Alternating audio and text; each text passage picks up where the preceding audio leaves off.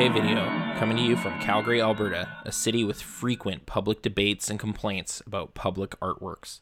if you drive north on our major highway, number two, on your way to the airport, you will see a weird lamppost. It's a giant blue circle called Traveling Light, and it costs just shy of half a million dollars. I think it's kind of neat, but I recall people hating it when it went up, including our then mayor, Naheed Nenshi. The only thing I don't like about it is I don't think it actually functions as a lamppost. I think if it did, people would take pictures near it at night all the time. Oh, this okay. Yeah, this is me. Okay. Yeah. Uh, it's called the Blue Ring. Yeah, people hate the Blue Ring in Calgary. Like they hate it so much. Still to this day, it comes It's up. officially called Traveling Light. no, I know, but, people yeah. call it the Blue Ring. Everybody has their the own blue names ring. for. Yeah, it's it's a big blue ring, Uh, people but hate it's got it. a lamppost on top. I okay. Can I tell you? th- I'm going to tell you this right now. People use it as it as the exclusive example of why public art sucks and should not be supported. Uh-huh. And I'm like, oh, that's nonsense. Like nonsense. We have some amazing public art in Calgary. The Bow Building's head, like, is one of my favorite things. Mm-hmm. Um, I think I honestly see this more because every time I head up to that movie theater way down there, I see it and go, "Oh yeah," yeah. but and then I re- have to remember there isn't actually an orange one on the south side of town, which someone made a joke they should do. So it's just a giant portal joke. Is our city, but that hasn't happened. It hasn't happened. It's like double up, go in another half million to make it funny. I'm, but, but yeah. I, I am gonna say that I don't like the blue ring either. I just think it's Okay. not good. I think it's just it is like for like I, people talk about half a million dollars. Like, well, all public art, it's a huge infrastructure thing. Like, it's gonna cost money. Yeah. But it's yeah, it, it's not a it's not interesting or cool. I don't know.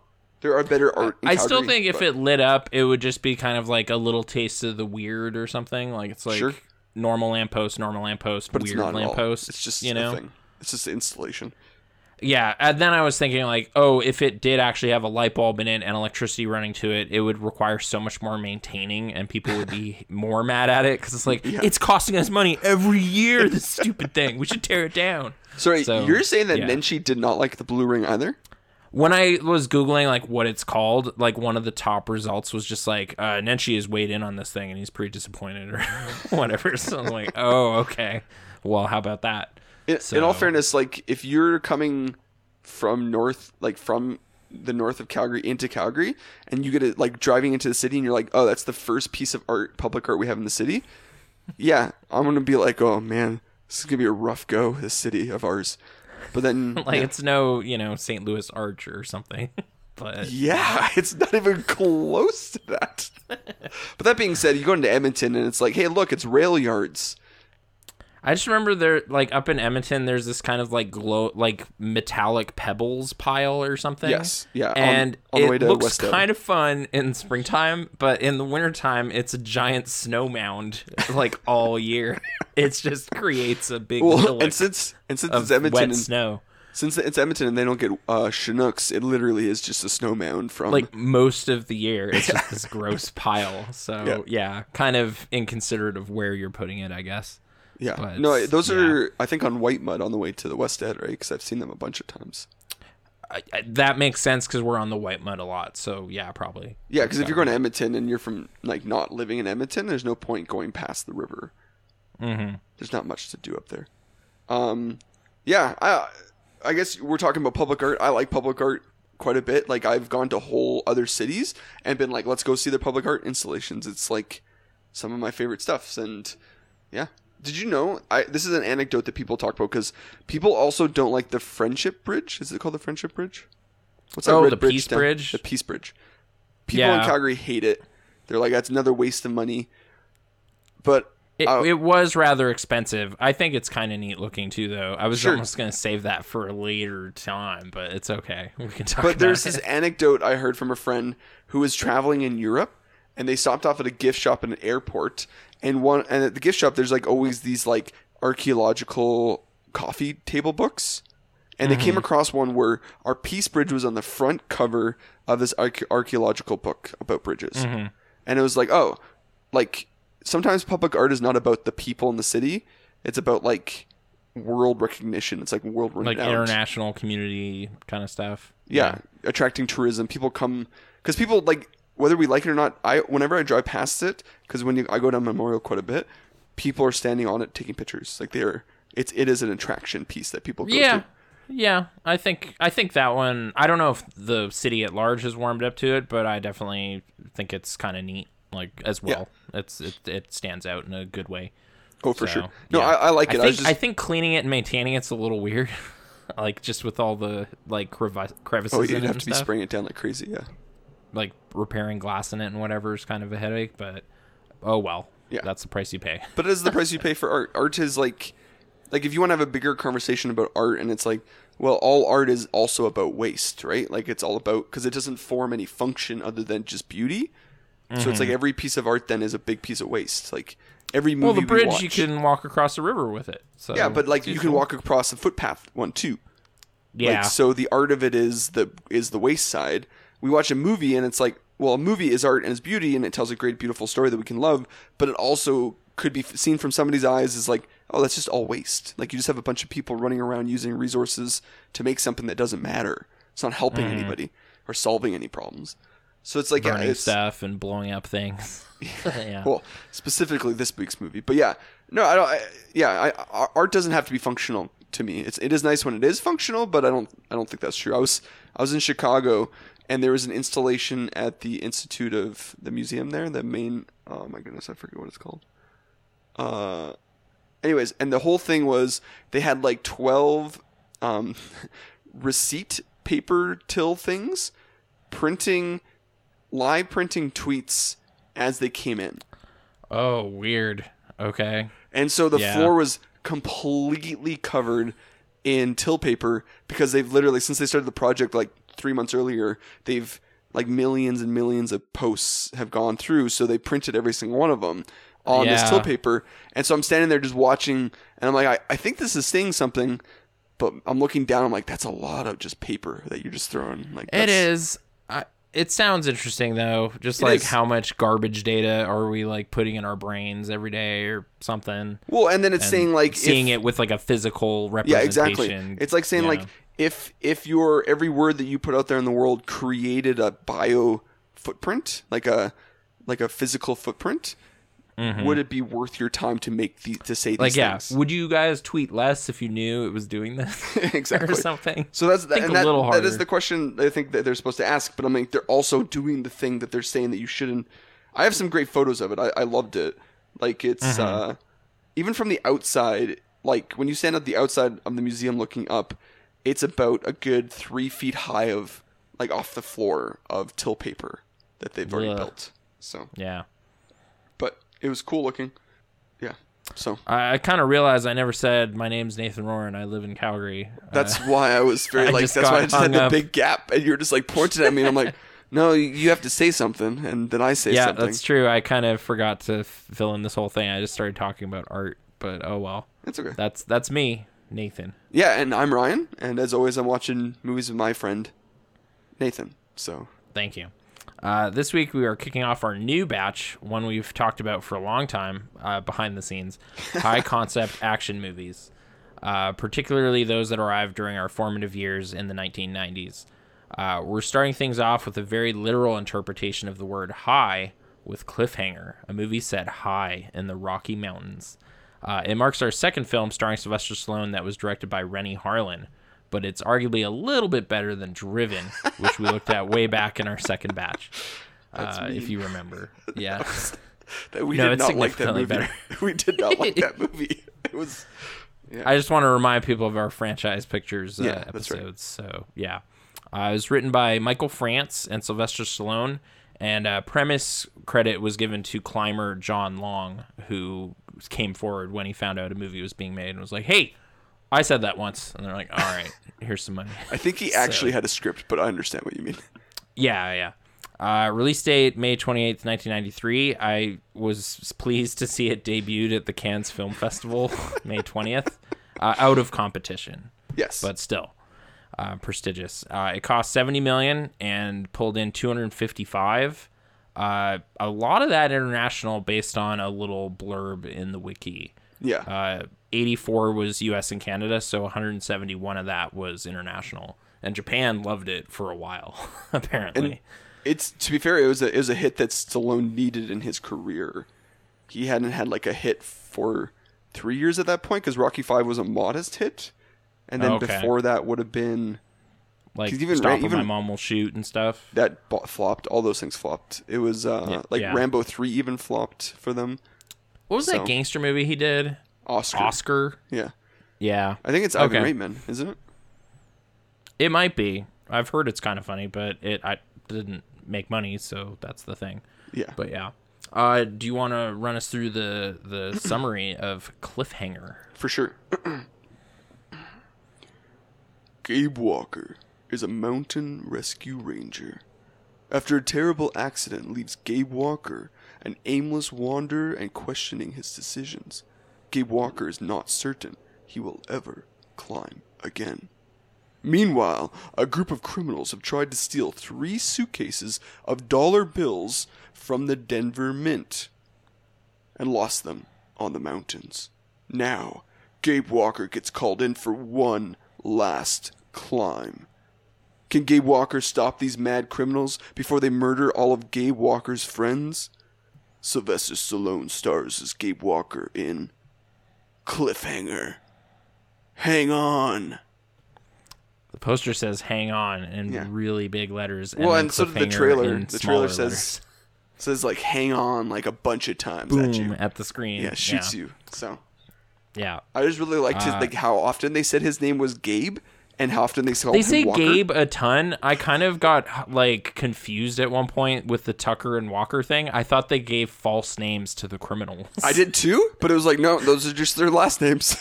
It's like, oh no, on the radio they just found out the real name is Hal, and it's like that doesn't matter. That that's his first name. It, Hal Tucker, Gabe Walker. Oh, Yeah. They say their names so many times, like so many times. If somebody calling, like if it's a friend, they call each other by their first names. It's if an enemy, they call them by the last names, and it's a good way to differentiate.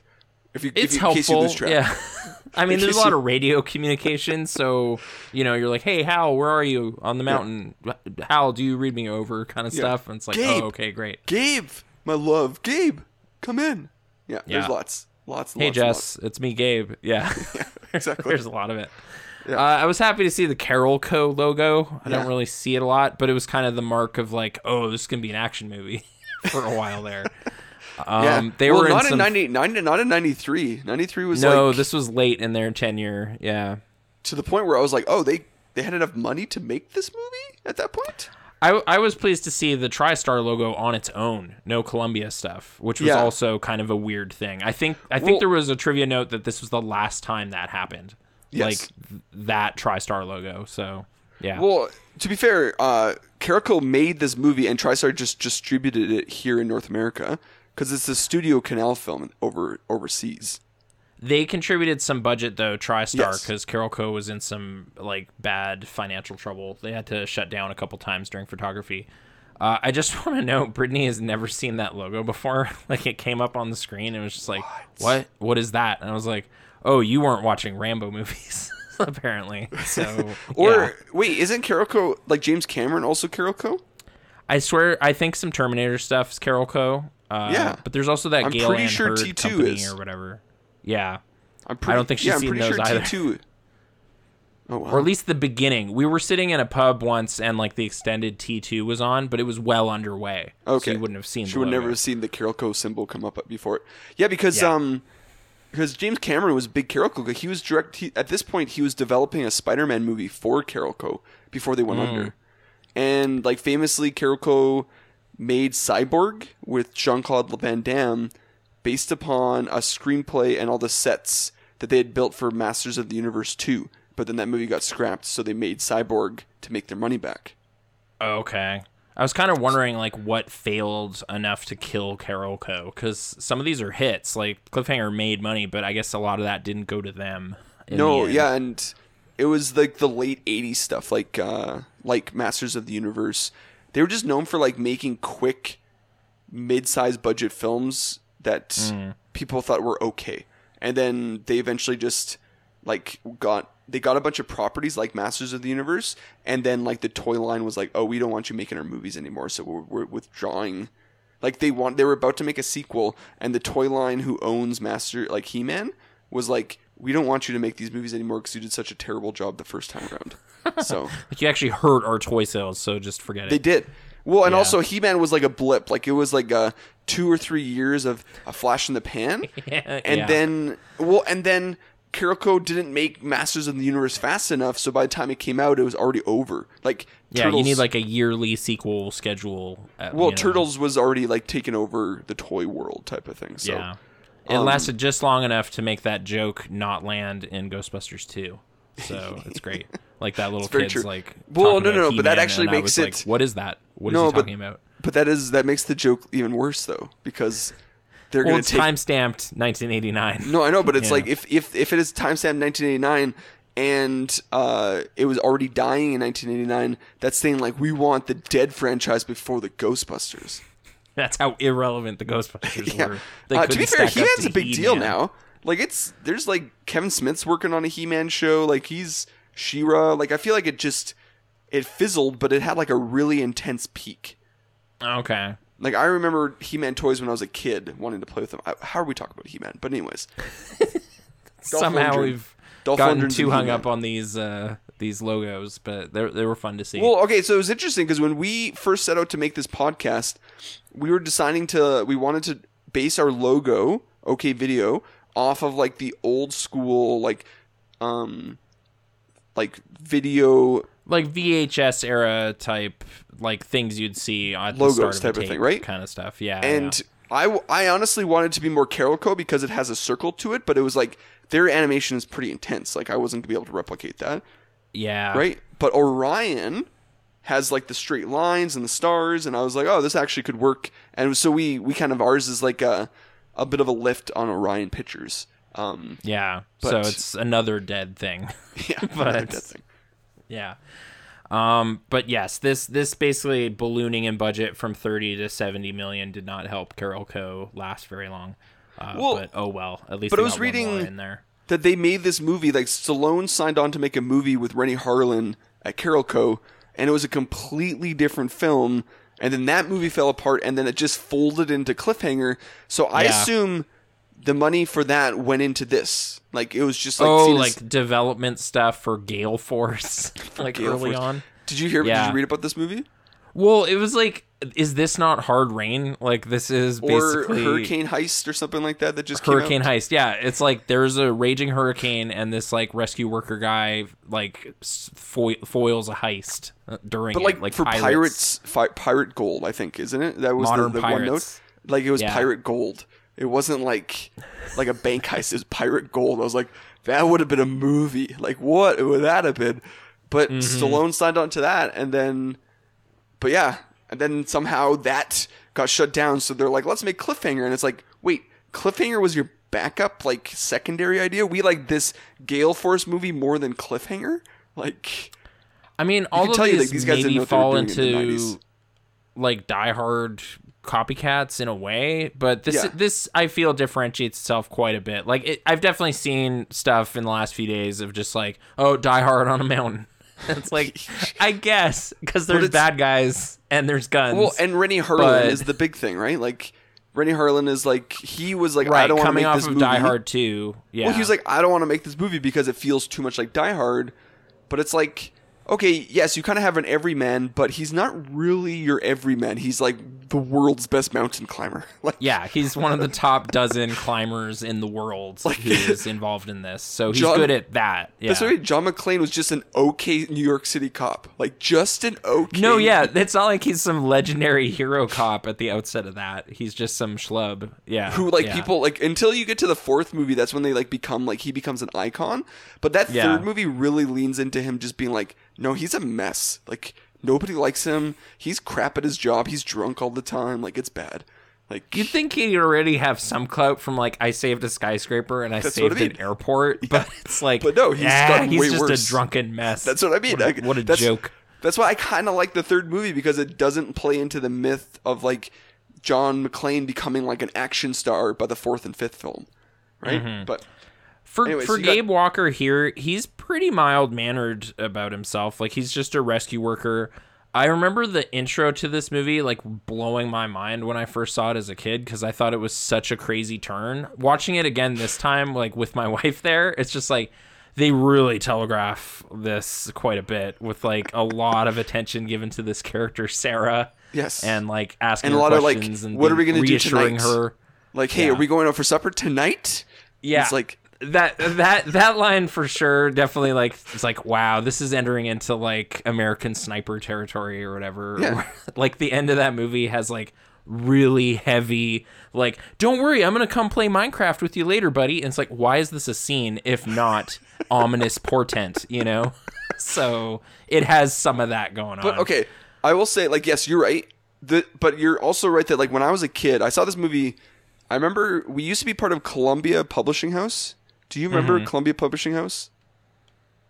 like wh- no what, what do you mean So Like- Columbia Publishing House was like you would sign up for movies or s- tapes or CDs. Oh, like okay, Like, it's like Larry Disney Movie Gopnik Club now. gets roped into the Columbia Yeah. Record Club back in the '60s, right? Yeah. So yes, they did expand to movies at some point. I believe my dad and I did talk about it, but we decided no, we'll just go to Walmart and buy movies or something like this. I so we can- probably saved money. I But, yeah. convinced my parents to sign up for it because it was like one of those like get all these movies for 99 cents deals and free Mm-hmm. shipping.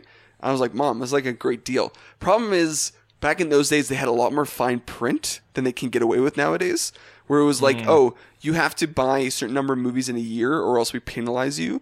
Or if Like you at regular price. Yeah. Yeah. or if you don't like say you don't want this movie, we're just automatically going to send it in the mail to you and charge you full price. Oh, There's many okay, times yeah, where it's like we you're receive a- subscribed to movies. Well, that's what it was like, and you had to cancel. Like it's like so Disney Movie Club still exists, and every month I get an email that says, "Hey, do you want to buy this?" And I say no. But in this thing, it was like we send it to you, and then you have to say no by sending it back to us Very within a certain amount of time. And my parents Yeah. were so mad about this Disney Columbia, and I was just like, "Okay, cool. We have to buy five movies right before the end of the year." So I like sat down with them and we're like, "We're buying these five.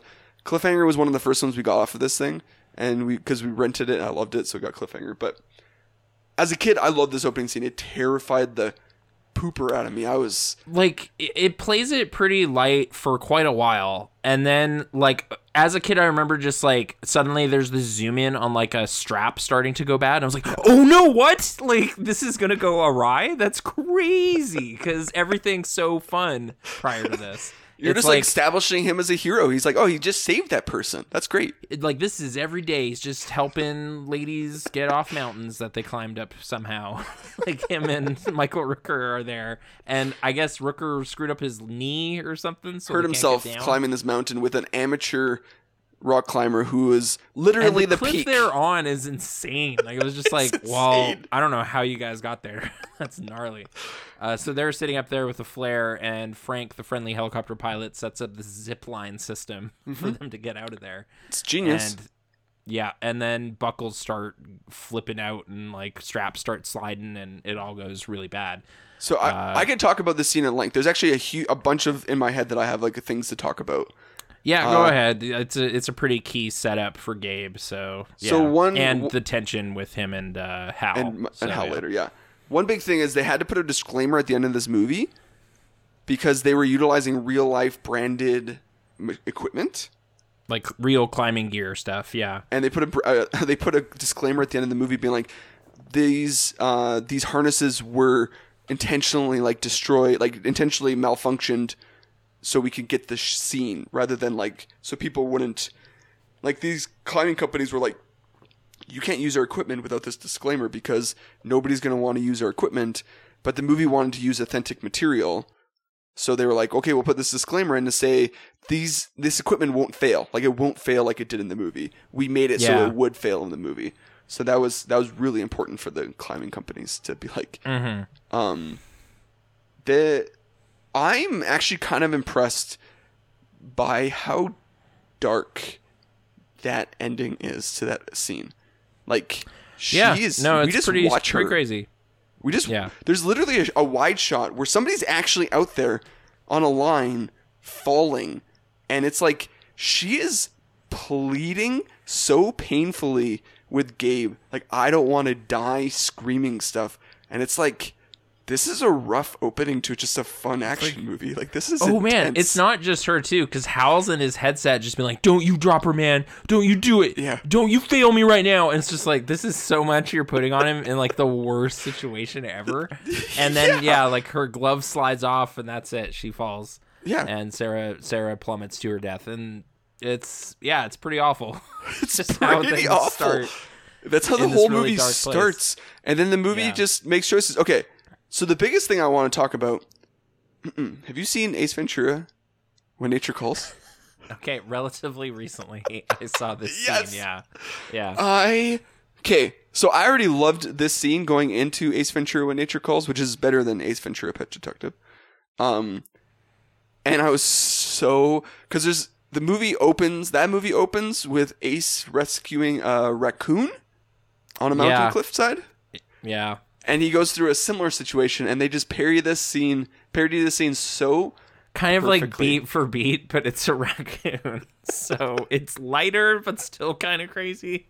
But yeah, and then it sets yeah. up him being like uh like going into isolation into a uh a Oh yeah, like like, Ace monk. retreats to a monastery. Yeah. Uh, Gabe g- gets a job in Denver and kind of hasn't climbed in a year. Yeah. uh, and is seems to be done because he like really because he can't handle the PTSD from this awful thing that happened. But 100%. cool guys in the '90s don't have counselors or anything. They No. just act cool. Well, they just suck it pack up and move on, right? Yeah. Honestly though, I thought I thought Stallone played this pretty well. Like there's a good chance of somebody being pretty flippant about it, like like Mm-hmm. that he would he would have gotten over it or he was fine, but like he's like really broken from this stuff. Oh no, he seems broken, but Jess is kind of being weirdly unfair to him. Like it's just like, Oh, yeah. come on, climb a mountain again. Come on, you can't leave it like that. And it's just like, what? Like it's just some randos on the radio. Like, like he he's not just like abandoning his job. He he doesn't have this job anymore. Yeah. like he is left, and he's just like, But, I mean- a great climber. He'll take care of it. Like whatever.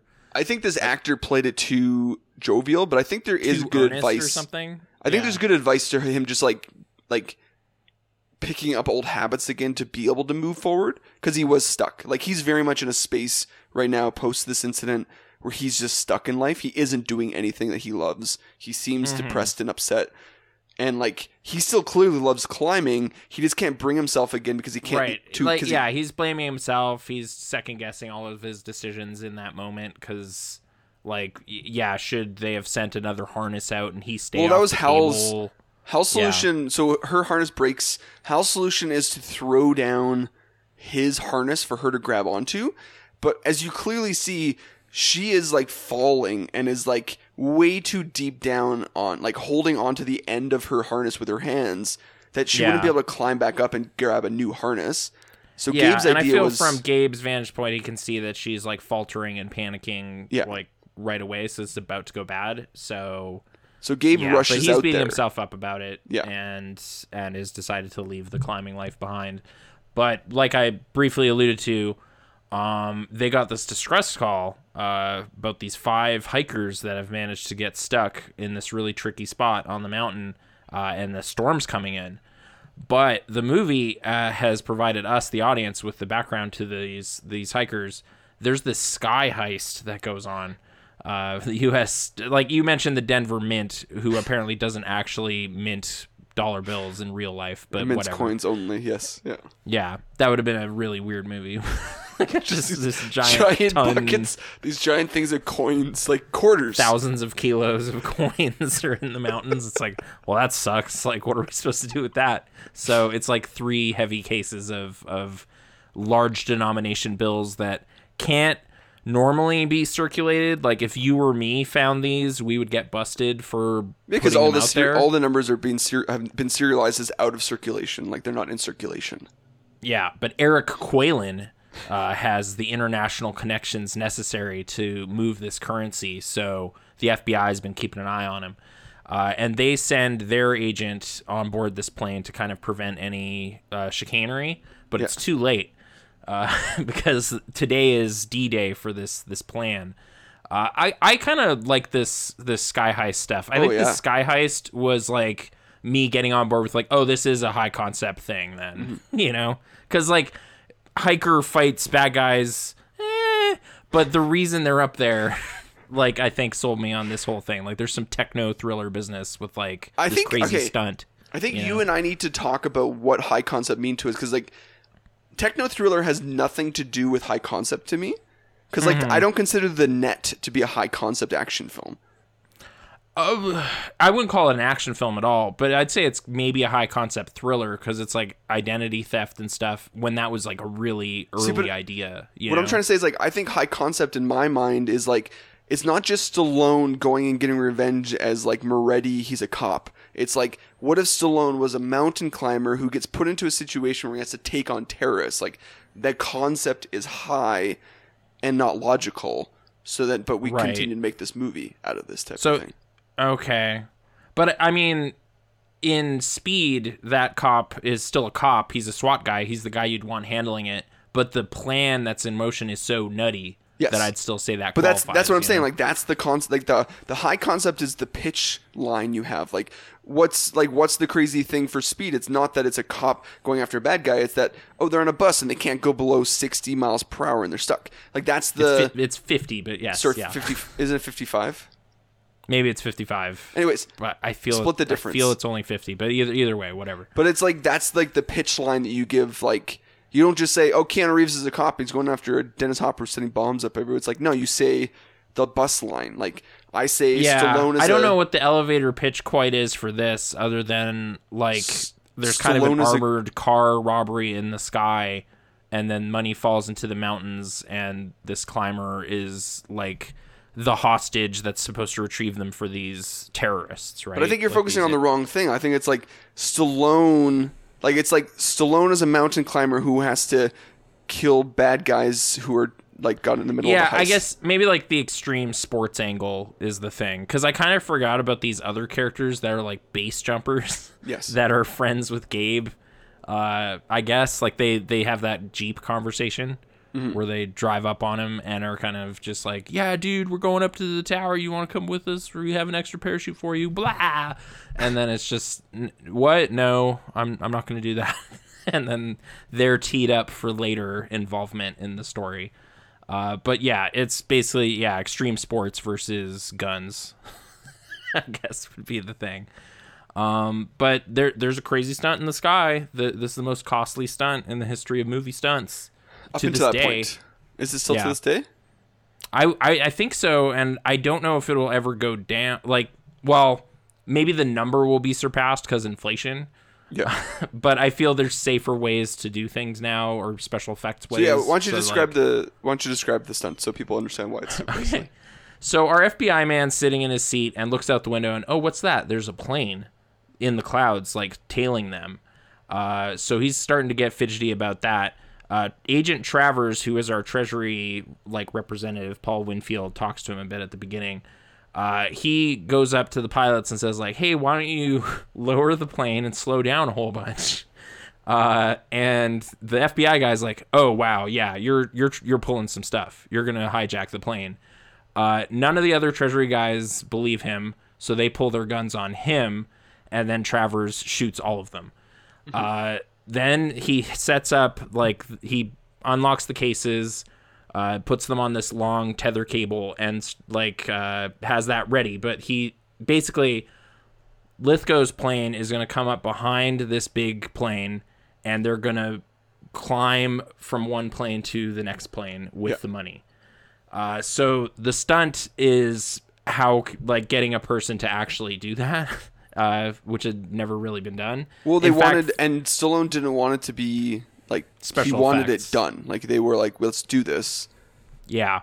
Uh, a lot of insurance companies wouldn't cover it, uh, so the In studio Europe. had to pay like a million dollars. I thought So- it was just straight up illegal in Europe to do this. so they were filming in Europe and they couldn't film this stunt in Europe because for, Europe was like, no, we no one's going to do this. And then in they had to move that one stunt to North America, yeah, and that's when it was like, oh, insurance companies are not going to cover it. So Stallone put up his own money as like the like the collateral, or whatever. so yeah. the insurance company would be like, hey, it's not our money that we're losing if something bad happens, type of thing. Yes, but fortunately, Simon Crane made it, got his million dollar payday. Uh, th- I guess technically he didn't climb from one plane to the other, but he was tethered way behind the plane and like near the other plane, and then they Yeah. cut to our actor getting pulled into the plane. Yeah. it's seamless. Like I, Clever- I didn't clever. I, when you it. watch it, you couldn't tell. Like you can obviously tell it's not the bald uh, mint treasury dude, but it's you can like it's you can't tell that somebody doesn't go across and then climbs into the plane like that yeah, type it, of stunt. for all intents, like a human goes out on this crazy cable and like flies out to another plane. Uh, he he does not trust his fellow terrorists immediately, and like voices that. Like, there's a lot of like chippy feelings between these these terrorists. oh, these just, terrorists are not working with each other. Like they're begrudgingly working with each other. Yeah, this is not a like tight knit heist crew. There's a lot of like s- angry glances at each other and suspicion. Uh, but yeah, Lithgow is running the show. He's Qualen.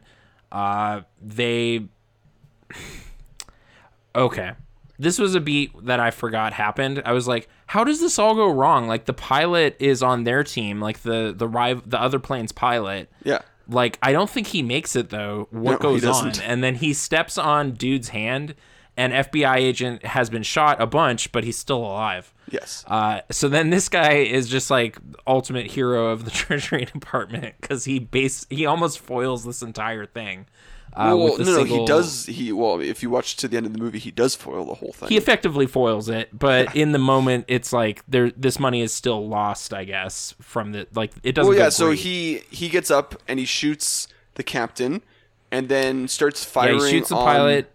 Yeah. Starts firing on the neighboring airplane, uh, which causes Well, them to well, be the like. cases are kind of in between the two planes, Yeah. dangling on this cable. Yeah. and then, uh, but then. They, which causes their plane, like the secondary plane, John Lithgow's plane, to go like start going down, and they're like, "Okay, screw it, we have to like detach," and then they blow up the main treasury plane because that's always been the plan with the Uh, that almost goes against them. They set a five minute timer bomb on the plane, and they assumed this would all be done in a short short order. Yeah. But yeah, they, they run out of time, and the plane explodes while they're still tethered to it. Yeah. And yeah, so now the cases falling. are just hanging below the plane and fall.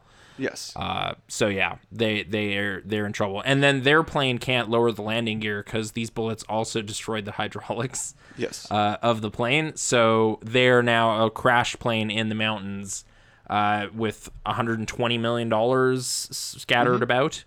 So they they put in this call to try to, I guess, rope some. No, they, they're really their angle is to get a rescue helicopter that they can hijack. Yeah. But there's But- a there's a, a storm going on at that point, and Right. the so on the on Gabe and Hal's side of things, there's they decide to do the ascend. So this is when Gabe re-enters in as a broken human being type of thing, like we had a sense, and Right. Jess is like, "Hey, you should go on this one last climb. Hal's already started, and you can go meet him up there." And this, and like without showing you his prowess as a climber, they effectively show you that Hal's like that Gabe is an amazing climber because there's a scene where like Hal got a head start. He's working his way up a ledge and he meets Gabe at the top of this like ledge piece, and Gabe's Mm-hmm. already there just sitting and relaxing type of thing. Uh, he climbed a different face of the mountain that Yes. was way more challenging. That's what I mean. Like he what's stated. He yeah. went up faster, but he, it's because he's willing to take those chances because he's able to. Mm-hmm. Um, I guess at the beginning of the movie, before everything went really bad, there's some crazy kind of free free solo climbing going on underneath this like huge lip or whatever. Uh, I'm assuming that was Wolfgang Güllich. Yeah. So when I was a kid, I was convinced because I actually still think this stands up. But as a kid, I was convinced that was Stallone. Like I was like, that guy's so strong, he could probably do that. Like he could go wall Yeah. cli- rock climbing.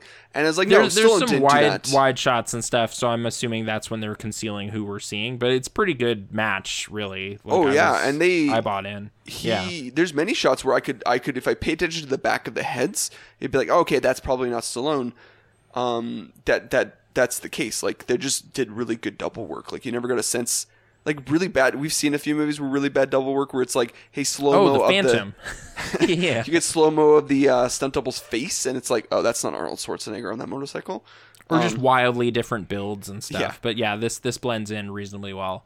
Uh, but yeah, like it's it's a weird like sad note that's mixed in here, but like Wolfgang was ostensibly like one of the pioneer climbers of his era. Yeah. Like uh increased the grading system that climbers even used cuz he was climbing crazier stuff than anybody else at the time. Yeah. Uh unfortunately, like I would have assumed a guy whose life is daredevil crazy ass climbing died in a climbing I- accident. Well, even but he was, like- fell he- asleep on the autobahn, Yeah. like in Germany, and, And crashed, his car. Yeah. Yeah, And, like before this movie even came out, so this movie's dedicated to him. Which Yeah. when you see a dedication even in a movie about crazy stunts, you kind of assume like, oh, somebody died doing a stunt, right? It's like no. No, this guy did all those crazy things and then he died in a car accident. no, he was like, yeah, really sleepy after some late interviews or something, and Yeah. yeah, tra- tragedy all around. Even so, but it just it didn't, you know, extreme sportsman and death like they have this odd Yeah. kind of Relationship. game going on. But yeah, it's it's, it's crazy. But yeah, he passed away in 1992. Uh, so another gentleman had to stand in for the rest of the climbing stunts. But yeah. Um. Oh. So yeah, Hal and Gabe meet on this like like little section before getting up to the terrace to be hoodwinked. And Hal this is the first time we get their interactions post what happened to the intro of the movie. And Hal Mhm. is like, get out of here. Like, I'm gonna let like throw you off this cliff if you don't leave right now type Yeah. of person. He's still very angry with Hal, with uh, Gabe and the choices he made. He's certain that his harness idea would have saved her, and that Gabe is responsible, like solely responsible for her death. Um, Yeah. which then sets Uh, up their tension before they go off into battle. As a young moviegoer at the time, this was probably my first time noticing Michael Rooker. Really, Mm-hmm. Like uh, I I'd probably seen him in small stuff here and there, Yep. but this this is probably like the biggest role I'd seen him get up to that point. And then probably shortly thereafter, I would see him as one of the villains in Sixth Day. So, you know, Yeah, that's true. Uh, yeah. But he's pretty great here as Hal. Oh yeah, he's great. Like, and there, that scene where they're yelling at each other kind of reminded me, and I was like wondering if James Gunn did this on purpose. James Gunn and Michael, Rook, I mean Sylvester Stallone and Michael Rooker have a pretty emotionally charged scene in Guardians of the Galaxy Volume 2 mm-hmm. where they talk about like their creed and how they don't take kids and sorts. And Stallone has to say all this like mumbo jumbo, like like about you betrayed the core like he just says all these things about like that's true in their culture that but it's like just made up because it's comic book stuff and he mm-hmm. like sells that they both sell this scene and i was just like oh these guys are like this is nice like just seeing them back together being emotionally angry with each other i don't know gave me Yeah, feuding, I guess. Yeah. yeah. anyways Um, so they yeah. get up to the plane So uh, Qualen and, and their crew have been monitoring the like their progress by binocular or whatever, uh, and pull their guns on them right when they approach the wrecked plane. Uh, which did they expect a plane even at that point? I don't know if that's no, what like, they, they said. were just yeah. shocked and confused the whole time like once the whole thing kind of kicked off So so yeah, they they get uh, taken hostage. This is where I felt like the plot wears to its very thinnest somewhere around here at one point. It's like, wow, this barely held on for me. Because at some point we need Gabe on his own fighting the terrorists. Like that needs to happen. yeah And the way the movie kind of gins it up, uh, like it was probably my biggest issue. So they send him. They have this little tracker device. Travers is the only guy who knows how to run it, uh, so they can't just kill him. Uh, they're pretty pissed at him at this point because the plan didn't go well. Uh, so they send uh, Gabe up this crazy cliff to go retrieve one of the bags. Uh, during that time, while he's still up there on a rope, uh, they have this really loud conversation with each other of just like, we don't need two guides. Kill him when he gets back down. And Rooker freaks out because, of course, and he starts Well, yelling. He kind of says it to Rooker. Like it's not like loud. He just says it to Rooker. Like he's Mm-hmm. just like. I think it's more like Qualen is just kind of an arrogant dick. he's pretty arrogant, but I just feel like this this premise they've established with like we have two guys, we only need one. Just kill Hal. He's right there. You know what I mean? Like I guess so. I, I Gabe's already doing a great job for you climbing this cliff to get the bag. he's the better climber. We know that they don't, I guess. Yeah, we But- we know that. I, I may I, I guess I guess what I would be thinking like there's for me there's other bigger plot holes in this movie than this one because I'm like oh Okay. they get rid of the person. But it's like this guy's the most vulnerable right now because he's also attached to this rope and he could just fall. And they're kind of like this is a very sadistic group of like terrorists. Like mm-hmm. very sadistic. They are like pretty cruel just like randomly killing animals and like people for whatever their whim or whimsy type of thing for fun. So for me it's like mm-hmm. yeah they would probably be more interested in the fun quote unquote fun kill of like pulling a guy off of a cliff and making him fall to his death than like the easy Just kill shooting, shooting, the guy that's standing right there. yeah I guess. Like I I don't know. Like ultimately an avalanche is triggered by them shooting up at him anyway, but I was kind of just like I guess you could still have this avalanche plot beat, but why not just have that be the reason they get separated and they assume Gabe's dead, like figure out some other way to trigger this avalanche and then you're in the same place plot wise anyway. Without think- making well, I think my to- issue is it makes the bad guys seem like pretty dumb. But that's I, know? I'm actually gonna make the argument that I think the movies that okay with it they're pretty dumb because I think they are pretty dumb. Like Okay. I like John Lithgow in this movie, but he never makes a good decision in this entire film. Like he is pretty Sure. dumb. Like, yeah, like even their whole I, I like Lithgow too. They kind of like make him seem like oh he's crazy and ruthless and everything, but it's like he's he just seems like he's making a lot of dumb choices. Yeah, So Like- a big thing that for me was just like as soon as the problems went wrong with the two space like airplanes, why didn't the one airplane just drop really low so the bags would have like fell to them essentially to on the rope? like slid towards Yeah. the yeah. I, I think they like- kind of just have it like oh no they're getting shot like the cockpit's getting shot during that so they're too like befuddled to do anything. But yeah, I don't know. And then just like the this like weird crew of people he put together that none of them even like each other. Like it's just and how he was like he was so expendable. Yeah, I, I have some like it's not criticisms against Lithgow because I think he's doing a great job. I have criticisms of Qualen as a person that it's like I don't think they wrote a smart character, but kind of on purpose because that's the only way to make this type of movie work, where the, all the advantages are with the people with the guns and the helicopter and the sp- and all this like and and like the positioning and the bodies. Yeah. So to make this work, you kind of have to like give the advantage to Gabe, who is weaponless this entire movie pr- essentially, by making the bad guys not smart, like just not clever people. Which Mm-hmm. I'm okay with it because not clever people exist in this world. Sure, it, it's just for him to be like this notoriously successful international criminal, but like he's this bad at it. I guess was kind of nagging at me. Uh, I guess he doesn't really get to rise to that like Hans Gruber level of Yes. just like oh, or he's just kind of underestimating one man or whatever. Like you don't really get that that's what's going on. It's just like no, this guy is just out of his element maybe because he's well, he's even underestimating Hal to his face the entire time after that too. Mm-hmm. Like, why does and Hal's Hal? almost kind of fleecing them a bit with some of the stuff. It's like, oh, we're gonna deliberately take this really long way to try to buy Gabe some more time or whatever. Yeah. Like instead of like, oh, no one in the world could climb that. Like, do you want to give it a try, kind of thing. So then they go this other way. uh, Uh, for a while, I was also like, how does Gabe know where these are? But I guess he just memorized the screen. Like he saw the scan points on their little tracker thing and knows exactly where those peaks are, kind of thing. yeah. Oh, yeah. I- I, I would say that he was also tracking them too. I think because they never really got too far away from the group based upon a couple shots they had. There's one But they're really cool. but they're still able to kind of keep ahead of them to get to all the cases Sure. before the bad guys do. I think it's So- because they would just take the quicker routes because Michael Hal was taking the wrong ones. There's this one cool shot that they did which looked pretty real while I was watching it.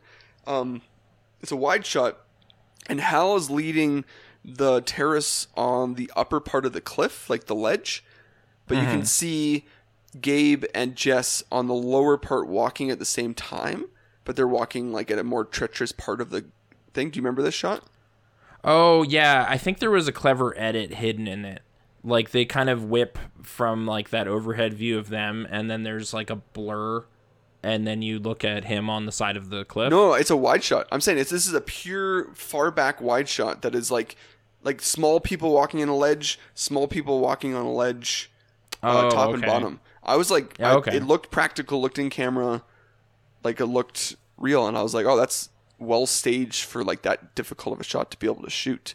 But I Mm-hmm. actually thought this movie was a pretty well shot movie generally because the amount of stuff that they switch back and forth between on location and on a stage sound stage. There's many action scenes that go but cut back and forth between we're on location and we're in a sound stage, and they kept it pretty seamless. Uh, Yeah, I felt like the cavern looked pretty good. Um, I'm assuming some of that had to be a soundstage, Yeah. but there there's this kind of frozen lake later that looked a little soundstagey. A hundred percent, But- there is shots within that sequence of Travers running on like running around, and that is he's actually on location sometimes, Like it's a wider shot of a real mountain. or he's just running through real snow next to a real tree, and then it cuts to him being next to a similar tree on a soundstage. Like I, I was pretty impressed with the seamlessness of going back and forth between sets and not sets.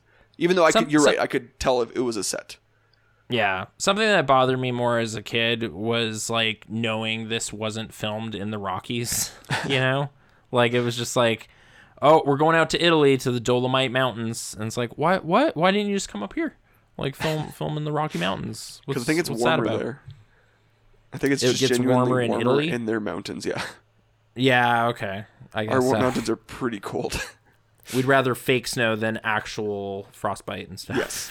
Yeah, I think Yeah, that's. I think honestly, that's what it came down to as a part of it. I think also Canada didn't have a great film credit back in those days. We didn't get a lot of movies.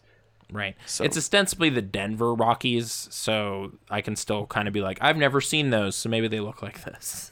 It's not as Try to, like, egregious- into it. It's not as Yeah. egregious as uh, Eddie the Eagle filming in Calgary, which is set here but totally not filmed here. Yeah, Yeah. That's despite us having tons of that infrastructure still. well, and for them to hosting another hosting in Calgary another filming of another movie set at the same Olympics.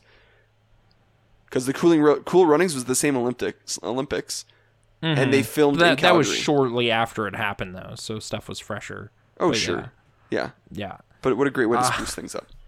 So Jess Jess uh, decides to head up after them because she's not getting radio feedback from them, uh, and finds Stallone in this kind of one uh, refuge point, like this kind of old lodge or whatever. Yeah. Uh, and they suit up with like some ancient uh, like climbing equipment and a sweater. Uh, there was And, one uh, line in here too that I found really like, oh, we got to keep the plot in a way that makes this make sense. Uh, the cold killed her radio, so cold they're not able to ask for any help. Yeah. So, I yeah, know, but I hate, like- man. So many movies would not even have that line of dialogue in it. Mhm. So At many least they movies would thought. just that would be a plot hole where they would just be like, "Wait, why is she not using her radio?" It's like, no, they told you why, because the cold killed it. the cold killed it. That's how crazy this storm is. Yeah. It was. It's gnarly out there. All, all I know, man, Uh, is like they gave you that line of dialogue, so you can't complain. I'm not. Oh, sorry. Okay, I retract. Retract my Well, because like so many people, like there's so many plot holes in other movies where it's like, wait, why didn't they just use their cell phone to call for help? Like that's a Mm-hmm. thing. At least they stated there there was no working radio they could have used. I'm glad somebody thought of it before they were wrapped filming. I guess. Yeah. Uh, so yeah, Stallone now has a sweater and some like 60 year old ropes. Well, okay. Uh, Can I tell you something that I, th- I didn't notice until this time? Both Mm-hmm. Stallone and Jess are wearing like Lululemon style pants. Like Oh, I guess so. Yeah. And I'm just like looking. I'm like, is that prac- Is that climbing gear? Like, is that was that common for climbing gear? And I was trying to pay attention to the beginning of the movie. He had like proper clothes on, but then he opted for tights. And I couldn't tell if it's because like, is this Stallone like a body thing? Like, like my butt's got to be on display type of like because it's a good butt. Like, I, I can honestly say I didn't think about it at all, but okay. But yeah. like, we, but we're not our target audience to look at Stallone's butt. Like that's in the '90s. That was not the target audience. part of the appeal. Yeah. So So I'm just saying, like he was wearing tights in a, a bunch of movies, and I was just like, oh, this is.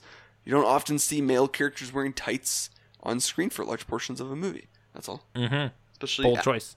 especially Yeah. action stars. But, uh, yeah. Uh, so yeah, they're- so they team up and rush out to get ahead of them to the next case, which Gabe knows where it is. Uh, they find it and manage to replace it with a snowman uh, to taunt them, yeah, which is is a fun little thing. and then they Uh, burn. they the want to trade for Hal, Yeah. right? Yeah. Yeah, but then they burn the Um, money, and it's a wonderful, because he's gives that one line of dialogue. It is a fun line. They make fun of the line, but it's still pretty good. Yeah. Uh, do you want to do you want to state? the Oh, line? 100%. So he's they're making a fire and he's getting warm and it, and he says it costs a fortune to keep this place warm. It, he just says it costs a fortune to heat this place. Oh, heat this place. But it's a little snappier. But yes, and then then he says bad joke, I know, or like Yeah. bad humor. But it's- uh, it's, hey, but it's not. It's a good. not, it's, a good, bit. line, but the fact that he also says bad humor is like, oh, okay, he understands we're not in the 80s anymore because that would have been a one-liner just from the 80s and we would have moved forward from there. No, yeah, unironic at all. So yeah. Uh, during the night, there is that kind of chase with the night vision goggles guy Mm-hmm. uh, that ends up with him like s- sledding down on this henchman Oh, and then pushing his head down into the snow, and he gets like crazy cut up like Because he's going burn. fast. They're going sliding fast. really fast down that like that slope, and he's Yeah. just pushing his face into this like pretty packed down snow, and his face Yeah. gets like. This movie is violent. Like when the Yeah, when the, no, Renny Harlin throws some violent beast stuff in there. A lot of squibs earlier during like the sky heist Yeah. shootout. Uh, but yeah, this this gets pretty gnarly, kind of unnecessarily too, because this man is about to fly off a cliff anyway. but he has to be in horrible pain before Yeah. that happens. because they're terrible Uh, people. Yeah, they, Still- they're pretty bad. They're trying to steal money does a pretty America. great thing where like you get that classic like he pulls out his axe and as he's about to go over the cliff he perfectly lands it and Jumps. safe type of thing and it's kind of great. foreshadowing vertical limit kind of stuff. Hey, there is okay. There's actually this is there's something coming up that we're going to talk about that has got some Yeah. for, that vertical limit was able to do and this movie was unable to do. But we'll not allowed to do. They they could have done it, but They did oh do it. They just had to take it out. Anyways, and I've Yeah. seen it with my eyes, The whole bit. the whole bit, and I'll talk about it later. Okay. Anyways, All right, we'll talk uh, about it later. Uh, our extreme sports dudes are there the next morning. Uh, they run afoul of the terrorists, and one of them tragically gets shot to death. Uh, the other manages to base jump out of danger a little bit, but he still gets hurt a little bit and tangled up in the trees. Uh, this is probably the greatest thing Frank does in the movie is save this dude. Because I was like, I was worried about this dude. I was like, this guy's like, they were so chill. These two kind of goofball surfer type guys. This sucks that they get killed, but at least one of them makes it off the mountain. There's So- a line of dialogue from Frank over the radio where it's like, "Hey, I took that guy into the hospital. It's fine," kind of thing. So Great. he's he's Does good. Frank Frank gets an introducing or uh, an and like doesn't he? Oh, like is he a famous dude? You're saying like he's Like no a no in the credits credit? there was like a person who got an introducing or uh like Oh, Paul Winfield got like a special note, yeah. but yeah. Which one's Paul Winfield again? Is oh, it- he's the head of the Treasury Department. Like uh he was in like White Dog and stuff. Like he he's a actor of some note. I think he's in Terminator 1. Paul Winfield. Um, is he the guy that was in the helicopter at the end of the movie? Like Yeah, he's the, he's the guy overhearing their conversations on the helicopter flying to the rescue kind of thing. Like Okay. he's in charge of the treasury. So yeah. it's just like- I don't know who plays Frank. But like, So- why? Like, I I know who this guy is. Like, yeah, he's in like a bunch of things that I've seen. But why was like, why did he get the like featuring piece? I think I think it was credited weird. It was like and a special appearance Yeah. by Paul Winfield. And it's like what what like he's in several scenes. Like he's a character. I thought it was like know. I thought Paul Winfield was Frank because I was like, oh, Frank's kind of like a like a big like a like a an actor of some note like from the his earlier days. So I was just like, oh, maybe that's just like a respectful thing because he's so he's been around for so long. I, I don't know why they not. tip a hat to Paul Winfield specifically, but I was happy he was there. He was Sure. solid. Yeah, he was Um, solid. Yeah, I totally forgot about the Bat Cave scene in this. they like it's just a kind of high adventure moment where Jess and Gabe are kind of in this cave hiding and pan their flashlights up and panic a bunch of bats. Yeah. Uh, pretty cool. Like doesn't really do anything, Well, because but there's no uh like there it's all visual effects on screen like it was digital effects it was pretty convincing. I was Yeah. kind of wondering like what are, what's going on here? It's like muppetry. what, stallone what and jess like stallone and the actor who plays jess didn't want to film with real bats like flying at them so they cleverly Mm-hmm. edited bats flapping with like the wider shots of bats flapping on them and that was all digitally done so they didn't have to act with freaking out bats type of thing Yeah. So Uh, but yeah, so they're they're in this cave. They're trying to climb up through to the next case. I guess is kind of kind of the route they're taking. yeah, Uh, Leon, who is an actor, and he just goes by Leon, and I thought that was great. Uh, he plays this uh, one henchman who's pretty proud of his his fighting and shooting ability. Yes. Uh, so he negates uh, Qualen's orders to like not worry about pursuing them down into this cavern. We're just gonna blow it up anyway. He says like, no, no, just give me a couple minutes. I could totally do it. I'm really good at fighting. So his own hubris really puts him in Well, jeopardy. Do you recognize Leon from anything else? Uh, not personally, no. He's uh, what's- we just talked about his movie. He was in Cool Runnings. He's the main uh, Jamaican guy in Cool Runnings. Oh, okay. I mostly remember Dougie, Doug. Yeah, Dougie but Doug. Yes, Uh, there is the more dramatic arc Yes. for one of them. Same Yeah, year okay. too. So he had a big '93. Okay. Um, So yeah, Leon goes down there. He's messing up Stallone okay, giving him some like light martial art business. Uh, he ma- he emptied his clip though. That pays Yes. off in a couple beats. Uh, the big thing I I remember from this scene is he gets impaled.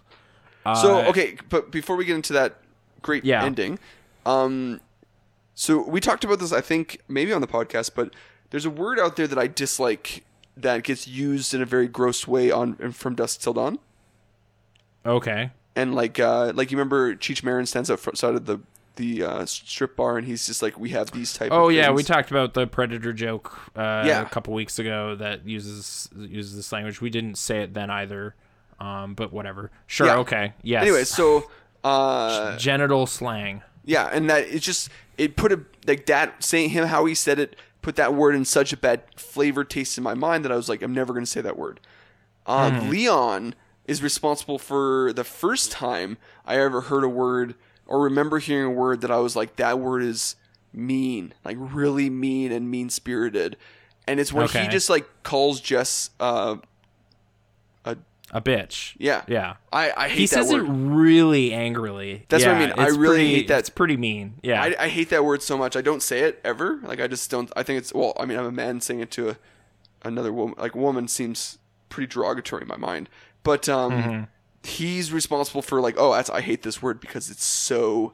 he tinged it negative. Yeah. Yeah. Okay. So, anyways, Um, just a, okay. a Leon thing. That's a that's a thing. I was reminded. Just as I was Jackie Earle. Haley in Semi Pro says in a really fun way. So, which obviously He says the first time. I heard it. He says Bitchin' is not the same word. okay. So Derived from a similar root. I don't know. Correct know. and completely different context. If Totally I'm talking different about like to be when, using them in. when yeah. Yeah, it's that slather he's Someone pulled on. a cool skateboarding trick or something. Like I'll say pussycat, or those are pussy Sure. willows, but like that's not what we're Looney talking Tunes about. gets away with that too. Yeah. Like it's it's fine. so Uh, okay. So there's this fight with Leon and Gabe. I okay. Does it feel like there's like a half beat missing in this scene? Okay. So, but that's I- because I- there is. It was like, did I just take a sip of liquid or something? Like, what No. happened? I feel like there's a sudden turn where like Leon has the total upper hand in this fight, and suddenly he's been foisted up onto a stalactite. You know? so no, uh, you're not you're not mistaken. So we're gonna get talking. About, I, I'm gonna start talking about this now. So there's an NC-17 cut of this film Okay. with 20 minutes of additional footage, including a lot more violence. Sure. And um, one of the scenes is the it, it's an extended fight scene between him and Leon that got too visually graphic for the censors to not give an R rating to. Or beyond an R rating. Yeah, so they, they were like, we can't give this an R rating because it's an NC-17 rating for the scene, Okay. and okay. so they had to cut that scene down, and it kind of they cut it down to the point where it like didn't. Like it's like one of those things you have to make a choice in editing. Like we can put a shot in that makes sense in the middle here, but it doesn't make sense because we got rid of something earlier. So they had to like assemble a cut of a fight scene that makes the most sense. Okay. So, like, I would have assumed the violentest thing that could have happened in this moment was I am through stalactite and blood is running down it. Which That's I what I mean. Like you would, you, you, you have know? to. The work print exists. I have it. It's on archive.org type of thing. It's, Okay. it's out there for the world to see. Uh, you'll be- you'll be shocked sometimes. What like have you heard about the story about Fast and Furious almost getting an R rating because of one one less than a second of footage? the first one. Yeah, the first one. Was it like uh, something people could do or something? No, so there's this guy at the end of the movie when they're having the heist with the VC, with the DVD players. Uh, there's the shot of there's that one dude who's really grumpy with Brian all the time. His arm is caught up in a wire and he's stuck to the side of a the truck. Okay. And there's this less than a second shot of a like a close up of like the wire going into like Digging going around his, his arm. arm? And it's Yeah. kind of mangled his arm a bit. It's not that vi- it's not that gross or not that violent. It's kind of like you can tell it's just fake blood over top of his arm. sure. The censors are like, "That's an R rating right there." Like that's that's like a horror movie type visual. You can't have it. But barely. Even I've seen the, Yeah. the, the- I've seen the full cut of the scene, and it's like blink and you'll miss it. It's very clearly just his arm cut up in wires. So they cut that like that less than a second footage out, and they got a PG thirteen, and they were that close to getting an R. Wow. Okay. So Uh, I- what- I what's couldn't the tell beat you- missing in this fight? Okay. I couldn't tell you like you'd have to go watch the work print. I only watched one scene in the work print. It's pretty terrible quality, um, but I guarantee Okay. you it's there's extra footage. of Everything I've heard about the yeah, there's just kind of a herky moment where it's like we've established there's stalactites. I get it, but it just seems like something must have thrown him off balance or something. Like something o- gave an opening for Gabe to do this, and whatever that was isn't. Well, really and it could just be a shot of like maybe he busted open something or got stabbed in a vulnerable area or something, something, fell like. on him. Like Yeah. something else violent happened, and it's no longer there. So it's a little. and they wanted like uh, they're like yeah. Because it's also possible the the rating board was like, hey, this scene's too violent. You can have one violent thing, not two. And so they right. They got the rid of something. finish or this. Yeah, Yeah. and it's like well, the stalactite finish is kind of the big deal because it's like the icicle scene in Die Hard Two. Right, which is also Renny Harlin, and like sometimes I mistake this being a icicle instead because earlier in this climb there's some really fake looking plastic Yeah. icicles, so I kind of like fill it in wrong. But no, no. But to be fair, a stalactite. is like terrifying to me because Yeah, they're just rocks. Like they're harder than ice. Like that's just a rock that is pointy. yeah, yeah. So Le- Leon is no more. Uh, that's not his character's name, but it's a great one name. so Stallone it's literally like power presses him up into the ceiling. It's kind of crazy. yeah. Stallone Uh, physically is a beast in this movie. He is like Oh, tons of like neck bulge craziness going on. he is exertion. so Yeah. muscly to the point where like at the beginning of the movie when uh is it Sarah or is it Sarah who dies? Sarah is who plummets. Yeah, He's holding on to her and I'm like there's no way that you can't just like easily curl her up to you. Like like I'm looking at Stallone at his his but they do a good job of like making you believe he couldn't because there's so much strain on his neck. You're I like, guess so. I'm just looking at those muscles, I'm like, he can't. He can't. Yeah. I don't Yeah. know. I saw I saw Bruce Wayne. I saw Christian Bale with half the muscles d- pick up a Liam Neeson over his body. I'm pretty sure Stallone can pick up a Sarah just with a simple curl. Like hundred pounds. Like, Yeah. Just throw her onto the line or whatever. But apparently not. no. Uh, yeah. Anyways, Uh, this is Hal coming through real big here in the cave scene because he steals a radio from the bad guys and gives them a heads up that a bomb's about to explode. yeah. Uh, and they totally would have died if he they didn't give them. So the they- they were start trying running. to get their radio back. Yeah, yeah. they start running and they get over this footbridge. Uh, and there's this great scene where they're running over the footbridge, and you can see a real life stunt actor having to time his jump while he's still on the footbridge, and he has to time his jump from jumping from the footbridge to the like other side of the cliff, while the footbridge on the other side explodes and therefore loses its like like uh, it's being able to carry weight. So I watched this clip a couple times. I reviewed, like I rewinded it. He jumps honestly just as it explodes. So it's like literally the last split second he has to be able to push down his weight to jump without losing his feet underneath him. And I was pretty impressed with the timing of the stunt. Like it was, like it's, No, there, there's in general some pretty impressive stunts in this movie. Like seeing real stuff go on is is still still pretty thrilling. So yeah, Uh, but then this leads into the scene I was, I was talking about, and it's in the trailer.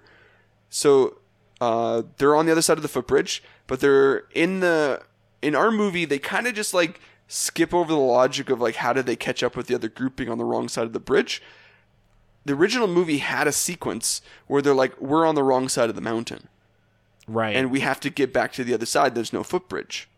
Yeah, you're right. Like this version of the movie is just like, whew, we escaped that explosion. Anyway, let's go get Hal or whatever. Yes, it's like, next wait, step.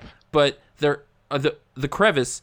Okay, so So you don't think in about the it. original cut. So yeah. in the original cut, the one I saw, like just earlier today, the work print, they're over there and they got this rope, and Hal's like, "I'm gonna run and jump." So you, do you remember that footbridge, Nathan?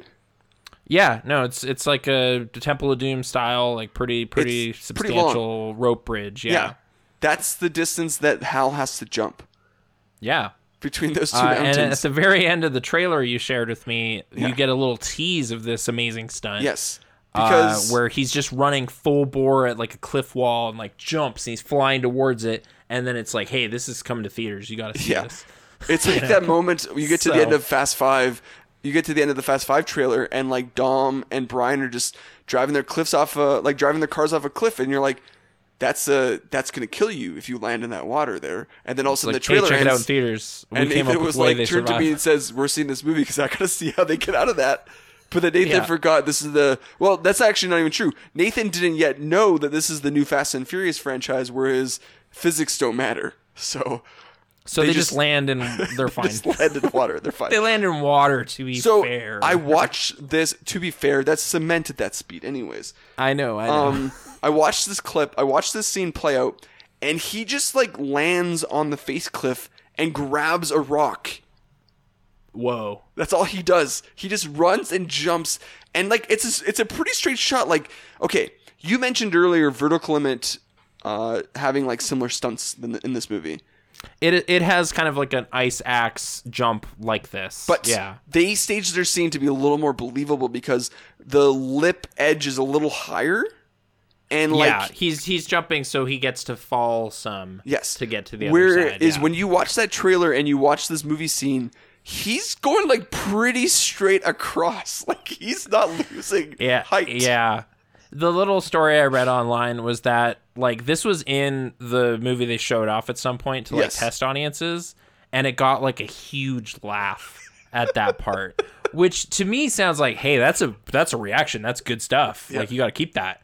But it's like, no, no, this is supposed to be cool. so that's No, not the it was back in those days going when like you have like you have soft egos like with these big action stars, and it's like, Yeah. wait, are they laugh? They, they weren't supposed to laugh. They're supposed to be like, You're supposed to be wowed or Yeah. whatever, right? and so Which Stallone. I, yeah, because like once we get into Fast and Furious territory, it's like, do they think I'm supposed to go? Yeah, that's cool. That Dom like jumped across a bridge and landed on a muscle car and was fine. No, no, he or am I catches supposed to a go? girl. "What?" Catches a girl mid-air. You're, you're even making it seem more like more soft. He literally He- times like, out. He's driving his person. car to crash it on one side of the bridge to therefore go catch another person flying through the air, grab them, turn, and then land on and a shields her with his muscles. with his back against a window. Yeah. yeah, You're 100% right. But we watched the Fast and Furious movies and we're laughing at the ludicrousness of it all.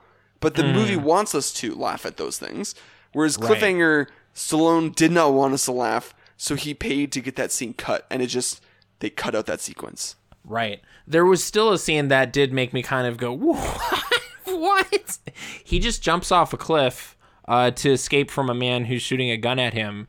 Yes. And he just is hitting trees and tumbling down like Yeah. this super steep black diamond like ski hill. Yeah. And just kind of shrugs it off and keeps action heroing. Yeah. Uh, it's a it's kind of the keystone stuff from this genre is moments like that. So Yes.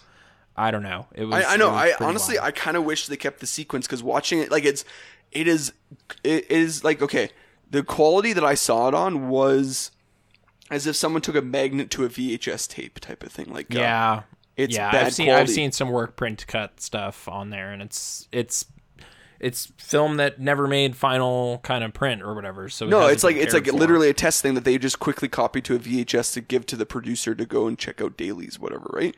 Early cuts. Mm-hmm. Um, I would have loved that sequence. It looked like it looked like it would have been fun to have in the movie. kind of the right kind of Gonzo. Yeah. you know. So, yeah, I would have been up, not upset to not have it, but hey, we didn't get it, and that's okay. Like, I, there's still enough in this movie that I'm having a good time.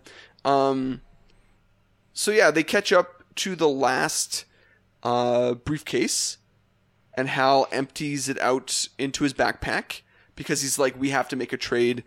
I mean, sorry, not Hal. Gabe empties it out into his backpack, and he's like, we have to make a trade for Hal. So we're gonna set Mm-hmm. up this like shtick where I'm gonna stand on top of a mountain ledge with the bag, handing over it. Uh, I'm gonna stop you because the the final moments of Frank's life Oh, have right. to be gone through, and also my favorite scene with Michael Rooker. Yeah. You're also. I'm also missing the Travers fight too. So I know that's that's why I'm gonna bring up. Oh, the Travers bit. You're right. yeah, there's three more action sequences. We'll be brief, I guess. But uh, yeah, Frank saves the base jumper guy, but then gets lured back up there to help Jess or whatever. Uh, they actually light a flare and have their pilot kind of lie down next to it to look like she's hurt and need of medical attention or whatever. Poor Frank runs over there and is so confused as to what's going on. Yeah. Uh, but he just gets shot. Like they they just shoot him really oh, and it- it's so cruel because they they know like they let Hal go. They're holding him like like Yeah. holding him down. They let him go to run towards Frank just as they know they're gonna start shooting. Yeah, I feel like this was probably like for me the most dastardly moment for Qualen of like his line of just like uh oh, better hurry, a friend in need. Like he's taunting in this really Yeah. mean way cuz he knows there's no way.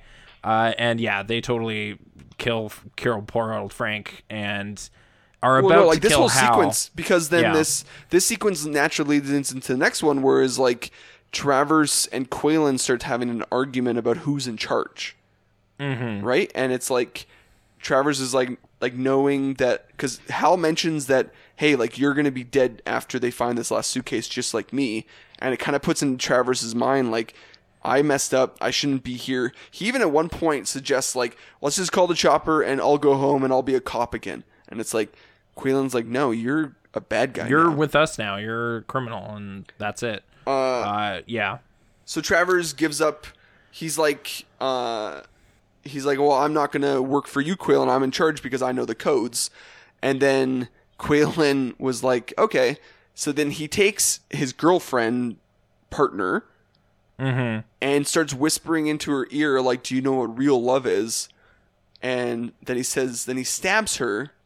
No, no. Shoots her. He He, shoots says sacrifice and then just starts shooting like three bullets through her. And it's the Yeah. craziest squibs you've ever seen. And it's horrible. Like it's, it's th- this was also a thing where I was like, oh man, I remember being like younger and just being like, bad guys that kill their own guys are so crazy. That's like the craziest thing you could do. Yes, And it- it yeah, is, he plays that card. So yeah, And he kills his, She's like- the only pilot other than himself. Well, and you uh, get a sense through the whole movie that she's his one person he wants there. Like all the other people are hired guns. Like she's his like Mm-hmm. one confidant, Yeah, and he just kills her. Like just pop, pop, pop. So Yeah, pretty psycho. Uh, so they're back, like, oh, I guess we're teammates again because we both have a bargaining chip over the other kind of thing, Yeah. and move on from that. So pretty, pretty mean. Um, uh, they also decide, okay, well, the last case has been taken by Gabe. We don't need Hal anymore because that was the last one. So, uh, English guy, you you take care of him. Uh, just keep it quiet or whatever. yeah, Uh, and yeah, then then we have what's this? char- Delmar is this uh, soccer enthusiast. I thought it was weird he didn't say football, but whatever. Yeah. Uh, he starts kicking uh, Michael Rooker a bunch. Um, and this, I guess, this scene got cut down a little bit for the UK market because it, it's it's kind of gnarly. He's Yep. getting booted around quite a bit. Uh, but Hal manages to pull this like reversal because he he managed to sneak a knife off Frank uh, when he was trying to help him. Uh, stabs his leg and then reaches up and grabs the shotgun off his back and says "Seasons over, asshole," and Yeah. shoots him. so I like that moment quite a bit. It's pretty great. it's it's pretty. like, great. oh, cool! Someone else in this Stallone movie gets that kind of line. So Yeah. fun yeah, uh, and then sends him falling over the cliff. The other bad guys assume it was Hal and are kind of annoyed that he killed him so loudly with the shotgun. yeah, uh, and things move on from there for the Travers fight uh, with with Gabe at the lake or whatever. There's yeah. At of the lake, at the lake, and it's a pretty Yeah. like. Okay, so something that frustrates me about this movie, and we're gonna get into it now because Gabe has two big final fights. um, against Travers and against Qualen. You look at Stallone and you're like, oh, there's a physically fit person who Yeah. also happens to be Sylvester Stallone, like we know him. And then they get him to fight Travers, a middle aged, not that fit, balding. Yeah, Agent? the actor is Rex Linn, and yeah, he looks kind of like a 45 year old desk jockey or something. Yeah, he's a, little like a bit, dad yeah. bod type, of, rocking the dad bod. Yeah, And- he does have a gun though. He does have a gun, but then it, it does like devolve into a fist fight, and then it, it- it's a pretty cool death in that like he Stallone takes off his clothes and he goes underwater in the lake, and then uh, pulls Travis under and stabs him with a piece of ice. Yeah, I, like it's like uh, Gabe kind of set an ambush for Travers, where he kind of pulls him down through this uh, wooden walkway. Yeah. But then it kind of goes awry because he plunges through the ice. yeah, Uh, so Travers seems to have the upper hand, and he's just going to shoot him through the ice. But then Gabe has a gun. I think this is the one time he actually shoots someone. Yeah. Right. Yeah. No, but it's one of those. Isn't it the um? It's not a real gun. oh, it's is it one the of those. bolt gun? It's like the bolt gun that they shoot into the mountain to create like a new. Okay. Yeah. So he right, doesn't it even have a bolt gun. He's still using climbing equipment as weapons, type of thing. So Okay, pretty okay. fun. I remember that being specifically when I watched it the first time, been like, oh, that's pretty awesome because it's like, yeah, those things are pretty intense. They're meant to shoot bolts into a mountain, type of Yeah, thing. and then I, at, but like before it happened, I was like, oh, I remember this kind of weird shot of like Travers bloody, like sliding under the ice, and it's like, yeah, okay, it's there. It is. There it is, it yeah. does happen. Uh, and then the setup for the the Qualen fight was something you were talking about with like he has the big sack of money and they're going to do the trade, and it's a pretty good bit. Like it's it's a fun oh, yeah. little fake out he pulls on. Yeah, so on he- Qualen. Qualen has Jess at this point. Uh, he kidnaps her. And so he's got a bargaining chip against Gabe, and Gabe's like, well, no, go put her down and then bring your helicopter to me and I'll throw the money on, type of thing. Uh, Yeah. But to lower Jess down, she needs to lower herself down with this cable.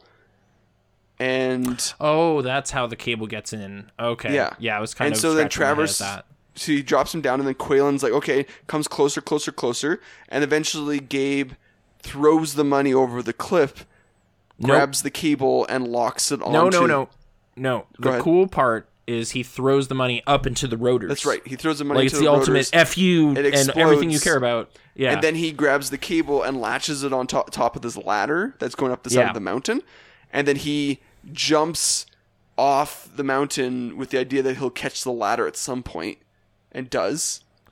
well, because Qualen's trying to like cut him with Cut him the up type of blades. thing. He's totally enraged Yeah. at this point. Yeah. And yeah. then Qualen gets out of control. His helicopter starts falling over the mountain, causing uh, Gabe, who's holding onto the ladder, to be ripped off the side of the mountain and slowly go down with the helicopter until eventually they come like to a hanging point where everything Mm-hmm. like gets stuck.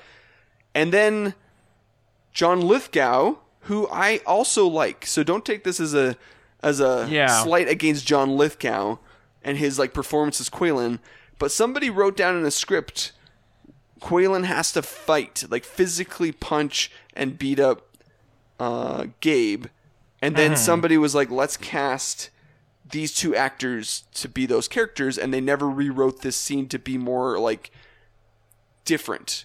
Because I guess this is an okay point to like bring up this trivia. Would you believe Christopher Walken fighting Sylvester Stallone? no, Okay. No. That wouldn't help then. Okay. no. I, I did read that line that he was almost he was Qualen for a while, and then they eventually he dropped out. Yeah, Uh, pretty late in the casting, they switched to John Lithgow, and there was like a lot of critical feedback about John Lithgow's accent being bad. But then I was like, would you believe Walken doing an English I feel like accent? Walken would have been like in that fight scene, and he would have been like "pow," and like while he's punching Stallone, he would have been saying "pow" because that's what he Yeah. does, right? I think Uh, one thing I'd give both of those guys is they're kind of tall and lanky in Yes. a way. So Well, like they it sort can of play works as a menacing. counter. They can both play menacing pretty well. Like, um, John Lithgow just came off of making Raising Cain the year before, where he plays a yeah, pretty I was, I was actually going to allude to that. I didn't have that context when I was young, No. but uh, he had some like Brian De Palma projects where he was like a crazy hitman or something, and it's like he can play violent, I guess. yeah, But yeah, as a physical like showdown, with someone who's built their career around like being extremely like oh he's an amazing heavyweight champ or whatever like, like being physically, especially because he looks physically fit too, right? Like, I mean, Mm-hmm. it's not the same as like Stallone. I mean, Schwarzenegger versus like Lithgow, because it would be like, oh, that's visually doesn't look right. Because Stallone has always been like a slender, strong guy, but Mm-hmm. Stallone being as strong as he is and being like the character that he is in all of his movies, this scene becomes like this is where like, oh, this is the most unbelievable thing in the movie that that Lithgow would be able to get like get him in some certain positions without using like dirty tricks. It would have been way better if they gave Lithgow a knife and he was like playing yeah dirty. i was kind of hoping for a knife fight on this the belly of this helicopter but it's yeah it's just fisticuffs like it's just you and me now Or, walker like- and then they're punching Or Gabe has broken his his shoulder. His shoulder dislocated when he grabbed the with the like, ladder bit You just have to have him be weakened in some way for Lithgow then to make sense to be able to take advantage of it. Like if he caught the ladder and he dislocated his shoulder, so when Lithgow fights him, he's punching the shoulder a lot and like causing Mm-hmm. that.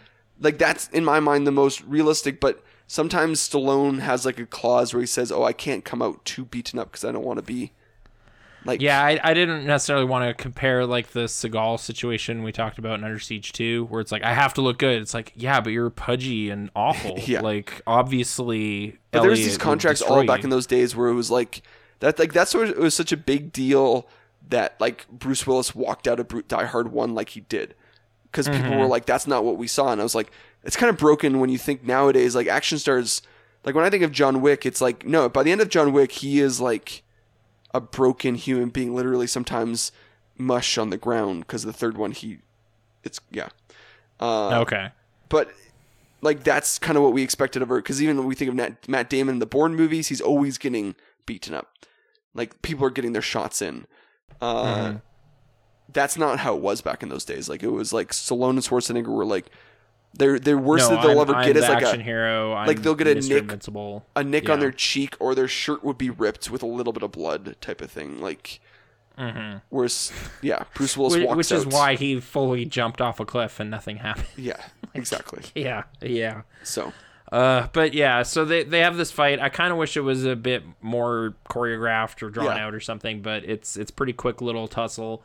Uh, Schwartz or Stallone says, uh, what is it? Uh, keep your hands and feet inside the vehicle, and then throws him back in the helicopter right before it falls. yeah. Uh, I really appreciated the touch of like zooming in on Lithgow's face. with It's all bloodied up and going ah as he just before he blows up. Another Uh, okay, another similar shot that I noticed in another movie. Uh, there's again like a falling helicopter with a bad guy trapped in it in Rise of the Planet of the Apes, and we get a Mm-hmm. shot of him falling and then to his death type of thing. I was just like, oh, is there just like somebody out there like just like multiple people that are just like cliffhanger fans? They're like, we're gonna reference cliffhanger in our movies going forward type of thing. Mm. But I don't know. Yeah, it vaguely reminded me of the Cradle fight too, which Michael France helped write that movie in Goldeneye. Yeah, Yeah. yeah. But yeah. Uh, so Paul Winfield and the Treasury dudes arrive just after all this happens. Yep. Uh, and I, I kind of loved how quickly this wraps it up. Like Oh, Michael it's like- Rooker's just movies nowadays, like he literally climbs up top of the mountain. He's lying in Jess's arm, and like Michael Rooker's there, and they're all kind of laughing about what they just went through. And it's like, uh, where's the bad guy at the bottom of the mountain type of thing. good. Good. Like credits. Credits Just- start, and you're like, oh yeah, that's right. I remember watching a Dirty Harry movie where literally it was like Dirty Harry's running after the bad guy, shoots the bad guy, says something, cops show up, credits, and I was like, wait, wait, what? What? Like Dirty Harry didn't get in trouble for killing yeah, like I, of people? I'm so used to like a denouement or like a little check in with that character or what's No. next for Harry Callahan. It's just like whatever. Like what what's gonna happen with Gabe Walker? Like uh, he survived. Done. Yeah. We're and the movie, over. and it's just like the movie. The credits started so quick, and I was like, "Oh yeah, this." But it used to be that way all the time. Like there was no Mm-hmm. like, like final thing or little moment or something like that at the end of the action. It was just, it Nope, just cut over. to a wide shot. Yeah. and then words start coming up. Yeah, it's just- pretty funny. Yeah, I was I, I- but I kind of like it because it's like we just eh, like theoretically it would end on its best moment because it's the climax, and then they're just like we don't need to say anything more Because even like yeah, Speed has like a funny scene after the climax. Like, they have they go back and cut to humor. Because I think it's like um, uh, isn't he hanging out with Sandra Bullock and then they just drop jokes with each other or something like that, or they're making. Oh no, Sandra Oh, Bullock takes like. Dr- they they have the. It would be like if the crazy train crash happened. That still ends fairly abruptly like this, but they're like kissing and stuff, and, and Oh, that's right. Make It's some joke 2. about having sex, and then cut credits. yeah, it's Yeah. Speed Two where Conway shows back up again and she takes her driver's test. Right, second they do time. another driving test Yeah. at the end of Speed Two. So I'm it's sorry I like, got that mixed up. I think this is Calling the first back time to that joke. first time in my life I got Speed Two mixed up with Speed One, but Yeah. Well, it's a sequel.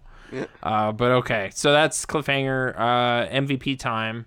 yeah, Uh, I'll kick it off with uh, Michael Rooker. I think Hmm. was my guy. yeah, I I enjoyed like even early when it's like wow that's really him sitting on the edge of that cliff with the flare like that's gnarly. I wouldn't do that. um, but I enjoyed his little standoff with Delmar quite a bit. Like when he's kind of goading him with just like shoot and throws his jacket. yeah. Uh, and then he says, "Who's shooting?" And they have their little fight. Uh, and yeah, I guess they give him the kind of like being unreasonably angry with Gabe stuff that sort of just gets resolved because they're in over their heads in this crazy problem. Yeah. like they don't really have a heart to heart or anything. No. Uh, it's just kind of, hey, I guess given this life and death situation, I will no longer hold that against you. Well, I think he you was- saved me and I saved you, kind of thing. the movie's being yeah. like the movie recognizes that he's the unreasonable one, so therefore he probably just got through his. He's also grieving and gone through trauma, so he's just gotten through his right. So Mm. Yeah, but you know he gets he gets a lot of dialogue here. He has some fun stuff with Frank and banana paintings and whatever. Like I I think it was just the first time I kind of was like noticing him and warmed up to him as a dude. So yeah, that's yeah, fair. I like him in this quite a bit. Yeah. Uh, so yeah, yep, that's that's my guy. Michael Rooker. It's a solid choice. Uh, he's he's actually pretty fantastic, and you're right. Seasons over, asshole is a really good line. So And I think one of the deaths I really remember from this movie is the shotgun thing he does, which I was like, somehow a guy gets really blasted with a shotgun, and it's like, oh, it was Michael Rooker that does that. Okay, so yeah, Uh, so my MVP is kind of lazy, but I have a better reason for it.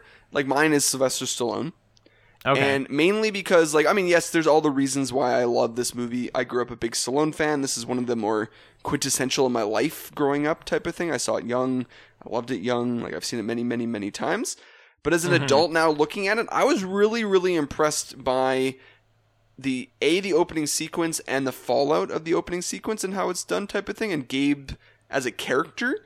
Like, Stallone mm-hmm. could have fallen into so many atypical, like, macho 80s like posturing type of stuff things. Mm-hmm. and he chose to go a different route which maybe i'm starting to realize now that that's always been stallone's mo like he's whereas like a schwarzenegger can go be a, a, a vietnam war vet and come out being like no he's stronger than ever.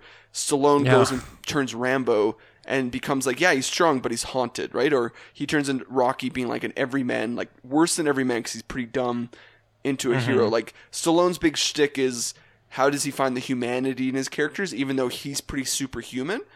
Um, and he is contributing to the writing as that's well. and that's what I was in trying to say. Like I was getting to like Yeah. he also wrote this movie, and I could see him putting a lot of that thought in there, like into his final screenplay. Um, Mm-hmm. So yeah, I, I I'm giving it to Stallone just because I, I I've appreciated him more and more as I've gotten older as an artist and as a as a person, um, because I think there is a duality to acting. I think it's it's just as much like being able to deliver emotion and things like that, but there's also a physicality to acting that I appreciate.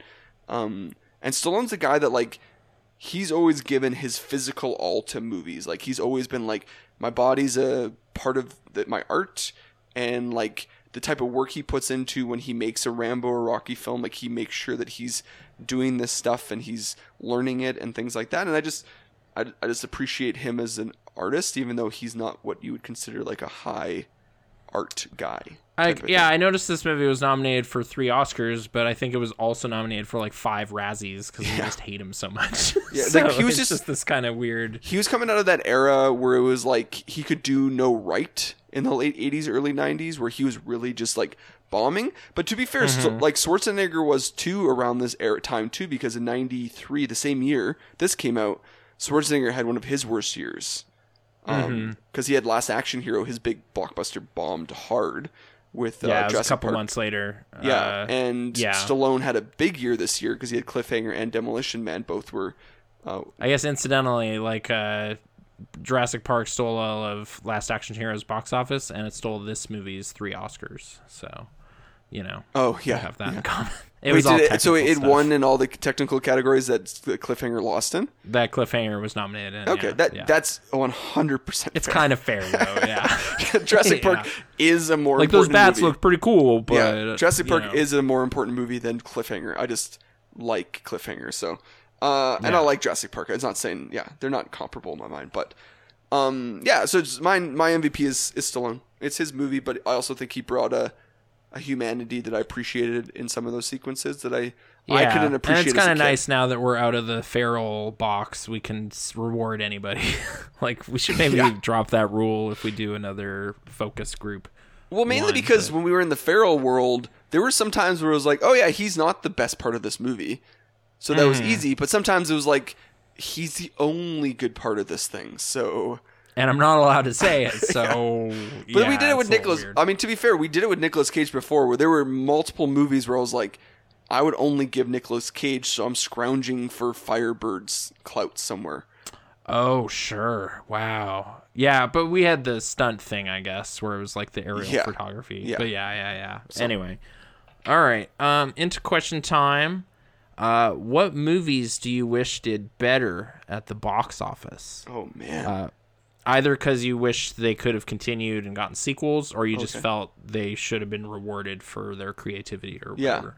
yeah. No, I totally know what you mean. Um, okay, give me a sec to think. Would you have some options while while I'm thinking? Yeah, I have I have a list of some. Uh, the first one that came to my mind was Alex Garland wrote this, uh, but Dread, uh, Oh, the yeah. reboot. Yeah, Because you and I wanted that se- those sequels. Like those, are the easiest sequels to make. And yeah, just put that character in more. You know, like we saw what happens on Thursdays, what happens on Fridays oh, in Mega City One. I want to know.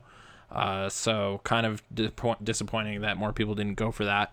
Because I thought it was pretty cool. well, and it was a. I thought it was. We both thought it was a home run. Like, was like, why didn't people go for like it's violent, Yeah. well staged violence, action. Like, yeah, cool. I think it was. The, I think it was honestly the advertising. I think the the trailers. I, think, I remember it being like we were both on board with some concepts, but not necessarily like if you're an average fan on the street, you might not have been like, who cares type of thing. Sure, I guess. Yeah. Anyways, Yeah, it's just unfortunate. Um, another one for me is uh, like I view it as probably Tim Burton's best movie, but it did not get rewarded as such. Uh, Ed Wood, the biopic about the filmmaker Ed Wood. Uh, it's I get it's black and white in 1994. You know, it's a little niche, I guess, but I mean, by the time I was theater going, I I'd missed it already, so I didn't help either yeah. as a seven year old. I didn't tug on my mom's sleeve and be like, "We got to go see Ed Wood. I love Yeah. Plan 9. Like it didn't. That wasn't true. So, yeah.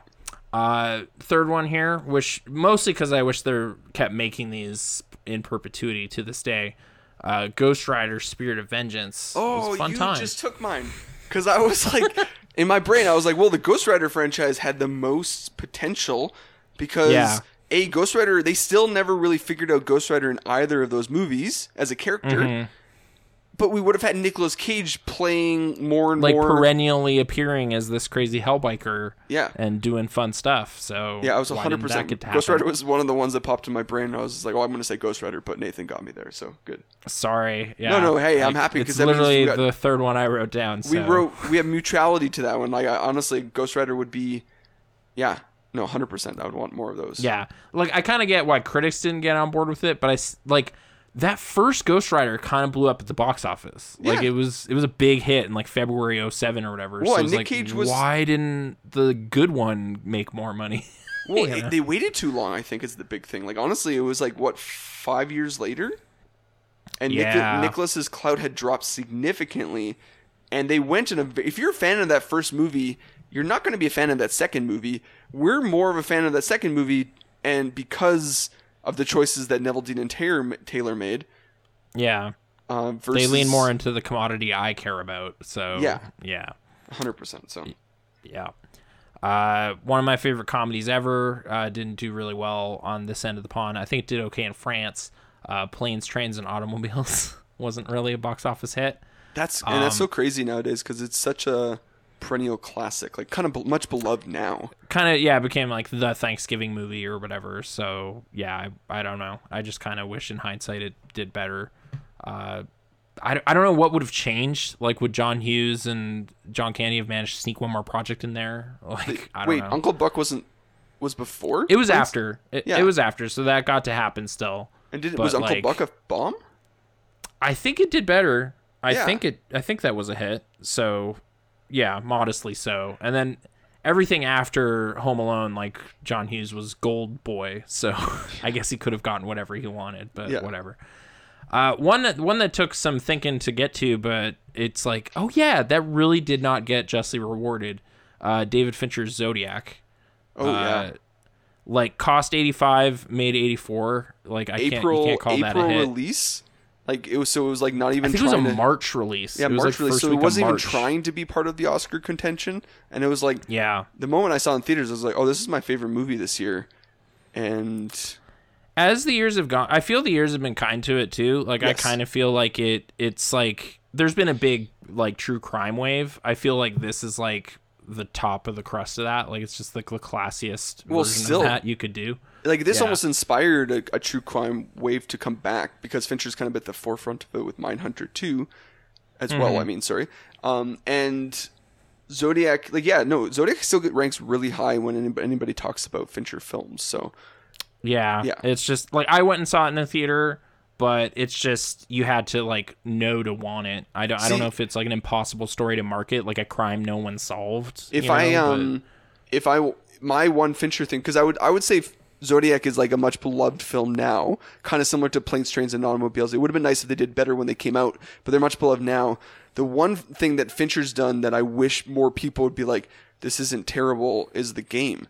The game just like gets kind of like, oh, like that third act twist is really terrible, but I'm like, but is it like the whole movie is no, about that was that was kind of a fun twist. I thought. I Yeah. think that movie is aged into a good place, but I don't know. I, I just I recently come across some lists where people rank his movies, and they're not saying it's bad. They're just putting it at the bottom. They're like all the all the other things are better, and I'm like, oh, I Hmm. would put the game over top of a lot of his stuff, including Fight Club. So, which I think it's that's, hard to say. I, I I feel like he's been uniformly pretty great. So yes, like I could see that being this weird thing where it ends up low, like sort of like when we have a really great batch. It's like I'm putting this at number seven, but it's really good. Like, Yeah, yeah. No, I know what you're saying. Like I- that. I uh, I'm just saying like for me it is that 9.8 versus the 9.7 type of thing. Like I'm thinking of like how it stacks compared to Panic Room, both which I find fun, but like it's probably better. But I like Panic Room. Yeah, I also so like just- Panic Room too. I don't know. I know what you mean. So, uh, yeah. okay, what else do you got for your? And then I'll I'll curtail into your your headspace a bit for that because I thought you were gonna say gr- like a girl with the dragon tattoo. Oh, so he that's- I was gonna get to- I just wanted to talk Yeah. about the the clout piece, but Girl, like David Fincher's failed like sequel, Girl Who Played with Fire. Uh, yeah, man, I would have like I was like I was paying attention to news articles when he started making Gone Girl. I was like, okay, cool. He just makes a hit. He needs a hit, and then he can go on and make Girl Dragon Tattoo sequel. And Mm-hmm. then it just then Sony announced the Girl in the Spider's Web, and I was like, oh, it's over. Like I'm not gonna get. Yeah. Now I'm not like I'm not disagreeing with you at all. I just I also have Girl in the Spider's Web on here because I actually liked Claire Foy and I Oh, had I a fun too. time with that movie. Yep. Yeah. No, I do too. I just I didn't come out of uh, I came out of Dragon Tattoo like I saw that like movie three times in theaters like in a very short period of time. Like I was kind of mesmerized by it, even though it's kind Yeah. of just a straightforward thriller. And it was because of that melancholic ending. I was like, you can't end a movie like this. Like this is not fair. No, it, it sort of it really tees up more. Yeah. And then they never got to realize it. And like unlike something like Golden Compass where I don't really care, it's a little like, man, like you had a lot going on. I wouldn't have minded telling these tales in like a bigger way than like Swedish television or whatever Yeah. made Yeah. it before. So No, I- yeah. um, Uh, I and mean, then yeah, sorry, go ahead. the one movie like recently that I'm pretty bummed that didn't uh, was Northman. I saw Northman this year. and it's considered a big box office bomb at this point. Um, okay. honestly, it was probably made for too much money and it was advertised terribly because they make it seem like it's Viking Gladiator, but you watch it and it's oh, this is a Robert. Or yeah, film. like it's like, are these people trying to appeal to like 300 fans or something? that's what they were trying to do. But that's It's like Robert Eggers. Yeah. yeah, that's what I mean. It's it's that's the, the, all the trailer is the first 30, 40 minutes of the movie, and then it's a different movie. And Eggers Okay. is very much his stamp. But I just saw an interview with him the other day where he's talking about like, yeah, I'm re-strategizing my career because I don't know what I can do next. And I was like, what? Like we live in a world sucks. where Robert Eggers can't make another movie, but Ari Aster can make a three and a half hour. like, Just I get a little jab in there. Yeah. no, I like Ari. Aster, but I'm like in my mind, I think I think Eggers is a little bit like is making more unique, like individualistic art, which I think Aster's making really good pop art of mixing Or- up other people's better like stuff around him. Yeah, like it's easy to like be like, okay, I kind of see what you're copycatting. Personally, I feel with Ari Aster. Like, yeah, no, like, that's what I'm trying to say. Oh, Like, Hereditary, I get it. You really like Ira Levin. Like Yeah. you made a Rosemary's Baby clone. Very fun. Yeah. Hey, I'm making this crazy cult movie. Oh, okay. You really like The Wicker Man. Like Correct. making a little copycat of The Wicker Man. Very fun. I hadn't. I like the lighthouse genre is just underexplored. Not a lot of lighthouse films. well, folk know? folk folklore being played out that way. Like I would say, David Lowery's Green Knight is the other kind of example of like non-linear folklore telling where it's like hey we just took this ancient story which when you read it doesn't make any lick of sense because it's just a series of things that happen and we made it hmm. into a thing it's like do you remember you read beowulf right did you ever read beowulf Oh yeah, I, I had to for English degree purposes. But then anytime Yeah. they make Beowulf into a movie, they try to put like the connective tissue in, right? Even though it's just a Hmm. series of things that happen, and then they say that's Beowulf, and it's it's novel kind of. Yeah. yeah. um yeah. So anyways, Is that the Northman inspiration point? Is Beowulf? mm, like there's definitely stuff like that in there. It's more like it. I think reading online because I don't know Viking Viking culture very much. It's like Yeah. very deep into Viking stuff. or or kind of yeah like the witch kind of realizing like pilgrim fables and Yeah. like like fears and things and putting it together like Well, and yeah you think that about how kind of much- like striving to make a movie that feels like it might have been made 300 years ago Yes. is kind of a cool idea But anyway, regardless, Um, I'm not trying to but take down Ari Aster. I do like his movies. I just think that if we're living in a world where a guy like Robert Eggers, who can make masterful films, is worried about his career, I'm nervous. Like I'm nervous for that world. That was what makes me sad. Yeah. So that's a more recent one. I'm happy to see that everything, everywhere, all at once is doing really well at the box office. Continues to like, manage to get that sleeper hit kind Yeah, of thing going type on of thing. yeah um, yeah, yeah. I mean, I was trying to think like through while you were talking. I was like, I think it's more like I've been bummed about turns franchises made. You know what I mean? Like, uh, like I was like, oh, this was such a good building block, but then you guys kind of went down this, like, other route type of thing. Uh, like Bay sticking around to the Transformers movies rather than jumping around directors or ideas earlier type of thing. oh yeah like by the time they finally made bumblebee it's like uh people are kind of tired of this though Yeah. like you finally made a good movie but it's sort of too late That's what I know? mean. Like, so it's like, why? Yeah, it's too late. Whereas, like, I sat there being like, oh, it's not too late for me, but I'm looking around the room and I'm looking around the world, and everyone's like, yeah, it's too late. And I'm like, yeah, it, it is too late. Like, you guys messed up. You should have done No, this. a I mean, like, I think I ranted on this show about Extinction or whatever, whichever one had Mark Wahlberg and Dinobots in it. Mm-hmm. Yes. I was just like, wow, this is like, you scorched and salted the earth here. This is done. Yeah. And it's like, dude, Bumblebee's like in the 90%, you know, like people really say it's good. It's the guy who did like Kubo. And it's like, all right, I guess, okay, I'll give it a try. But, yeah, you went and saw it just out of like for film nerd stuff. Not and I like, liked, uh, oh, what is Hailee Steinfeld? yeah, you know like so i was like there's things in here that could work i'll give it a try and it, it's okay it's it's like they finally wrote a screenplay yeah, but it's so late in the game but it's so late in the game. Uh, yeah too many stuff, script mints you know yeah Recent stuff. I'm like, I wouldn't mind like a Detective Pikachu film sequel. i kind of thought that did better than it did you know Yeah, like I, like I was seeing as like man this is gonna do gangbusters like I think it's okay and I don't even like Pokemon like kids are gonna go nuts and it was Yeah. just like eh yeah It came and went, kind of. Um, another big one is so after watching Shin Godzilla, I was like, oh, Toho's gonna start making live action Godzilla films again, all on Mm-hmm. their own. And it's been years, and they're just continuing to make animes, and I'm like, just make more Godzilla Or films. like you know, Hideaki Anno wrote Shin Ultraman, which I'm curious about, but it's I sure prefer more more Shin Godzilla. well, did you hear he's also made another Shin? There's another famous, like Japanese character that he's already made Shin Ultraman has been made years ago, and it's been shelved oh, because Oh, of the weird. pandemic. He's already Okay. made and is preparing to release a third in the Shin series, which is in the another. reinventing old old properties kind of stuff. yeah, his like the properties he grew up loving as a kid type of thing. But but regardless, still a I'm cool like creative initiative for him. I just hope like they like carry that success forward into other stuff. that's what I mean. Like they had, I remember. like where where's my Shin Smog Monster? You know, what, what better like- time? Well, no, Shin Godzilla was always gonna be a one-off, but I'm like, just go do more Godzilla films. Like, why are we not doing more Godzilla films? Mm-hmm. People are clamoring for them. Like, I'm saying Hedora should come back with like the climate change stuff. You know, Yeah. like come on. oh, 100 percent. It's easy, easy. uh, what else is there? Um, It's like space junk comes back. You know so what I it's like could not space have- Hedora.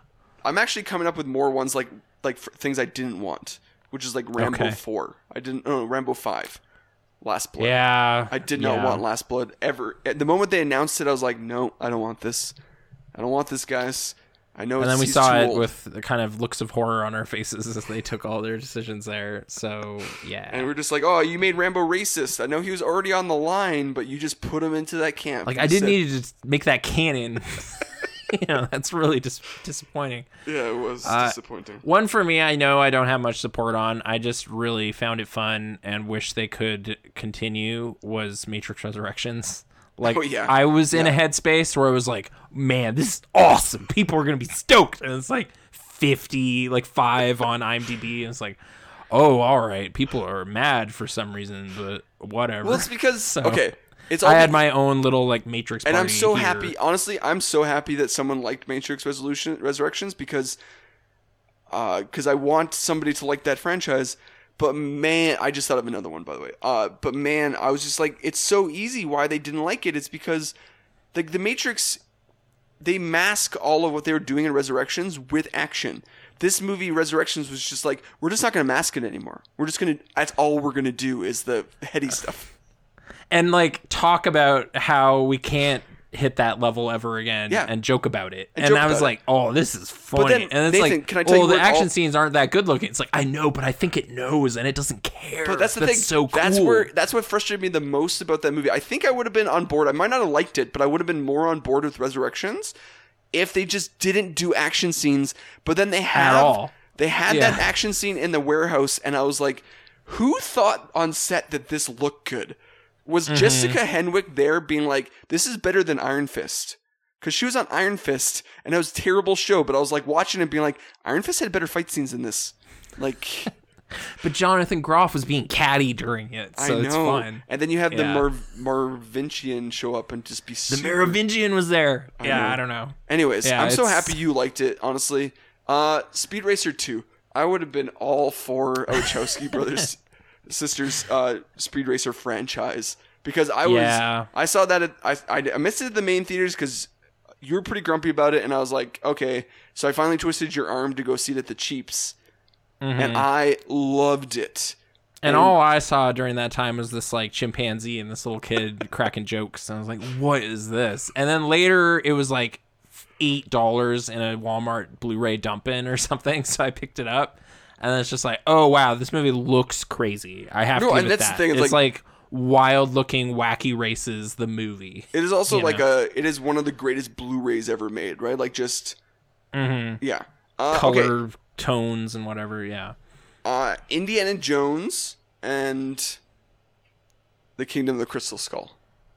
I. It, but that okay, but this is sort of revisionist because it made like eight hundred million. This is what I was going to get at because I'm like, You know, here's the thing. I I know I still don't really wrap my head around about what happened because you and I went and saw that in theaters, and everyone there seemed like they had a grand time. mm-hmm. I know multiple people that saw it multiple times. It made a crap ton of money. It was well reviewed, and then somehow out of nowhere, the internet turned on and said, We hate it. And now it is considered to be like Spielberg saying, I'm sorry, George Lucas being fired from the franchise. And I'm like, What happened? No, it, it definitely like like I don't know if it was kind of like with me and the first prequel movie where like my peers were mad about it or like parents of friends and stuff and it's just like all right, I'll just quietly like pretend I also thought Jar Jar sucked or something, you know, for a few years or whatever. But whatever. like your friend's wait parents, till the dust settles. your friend's parents didn't go on Reddit like that weekend. No, like, yeah, that that era of like grouching couldn't have happened. So I feel like yeah, with with uh Indiana Jones, it was like I saw it three times, and each time the people I saw it with were like angrier at it. well, because you and I like- saw it the first time together, and we both walked out being like, we left like pretty stoked, and Yeah. then like second time it's like, and then third time it was like, oh, this person I brought is mad at me. so it's just kind of like. All right, I guess everyone decided they didn't want to have this kind of fun. Or but they took them three viewings to, to decide that type of thing. Like, Right. Yeah. like, but what about the fire ants? So like, I, know this franchise monkeys. is like, continuing. We're getting a yeah. fifth movie and stuff like this, and I'm I'm I'm gonna see it. I'm gonna be excited about it. I just we had such a long gap between them because of this like reaction and and George and Steven like real life relationship was hurt from it too, uh, which Yeah. really sucks. Uh, Tintin, where's that Tintin sequel? I do want that Tintin sequel. I kind of wished Europe would come up big on that in a way that was like, well, we obviously have to make it Yeah, because look at Belgium. or But then whatever. Peter Jackson got distracted. Like he was supposed to direct it and got distracted by the Hobbit films. Yeah. yeah. still- at I'm least still we didn't for- get War Horse 2 either. You so honestly, you could make that movie anytime because it literally are just like two dudes being then like digitalized. it doesn't really matter how old they are, you know? Just Yeah. get them to CG up. And, Well, and then you then you just like CG them jumping around if like if all of a sudden Andy Serkis is too old to crouch down everywhere, but that guy was Sure. still he's still doing all sorts of stuff. So I don't yeah, know. I hope it's still on the books somewhere. But Yeah. yeah. but I mean that type of animation's not really a thing anymore, which makes me what that's what makes me nervous. Hmm. So, yeah, uh, yeah. I'm, honestly, I'm having troubles thinking of older stuff because I think I maybe have put them to bed. Like if I went upstairs to my room right now and looked at my movies on the shelf, I'm sure I'll come up with a huge list of like, oh, this one, this one, this one. But the, if there's or older, just just touching on animation briefly with Tintin, it made me kind of like I just saw the Bob's Burgers movie, and that's like, oh, this is like the first oh, traditional yeah. animated movie in X number of years, and it's like, really, like what happened? Like I like those. I think they look fun. yeah. You know. Well, but Disney abandoned it. Is it's honestly what it all came down to. did like- Princess and the Frog not do enough? kind No, it did. really we were bad. there. Yeah, we were there. seeing Alan Uh, Menken and It did not do well. No.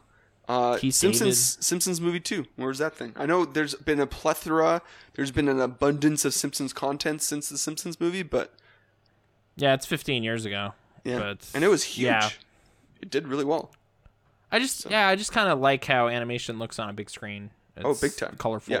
It's Especially vibrant, you know. Especially hand drawn. I don't even. I'm not convinced though that like Bob's Burgers and Simpsons are fully hand drawn anymore.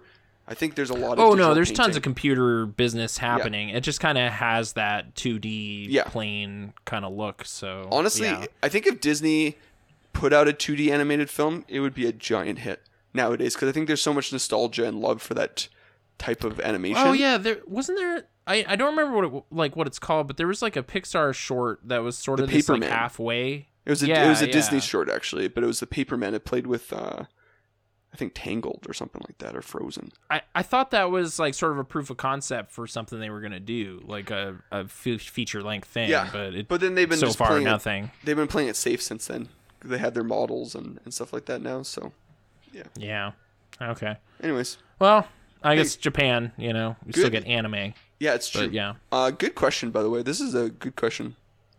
Okay. So, I'm glad you. I hadn't asked it before. I sometimes have to check, but whatever. Um, but okay, that's all for this week. Thanks for listening. Uh, if you want to send us some questions or comments, email Ron at okvideo.ca or Nathan at okvideo.ca or tweet at okvideo podcast or comment on our Instagram, also okvideo podcast. Uh, next week, we are taken to the skies on board Con Air directed by Simon West and written by Scott Rosenberg. And what do you know? Nicolas Cage will once again be featured on OK Video. Who could have thunk it? I'm Nathan, And I'm Ryan. and you know what they say: if you got time to flip out, you've got time to flip burgers.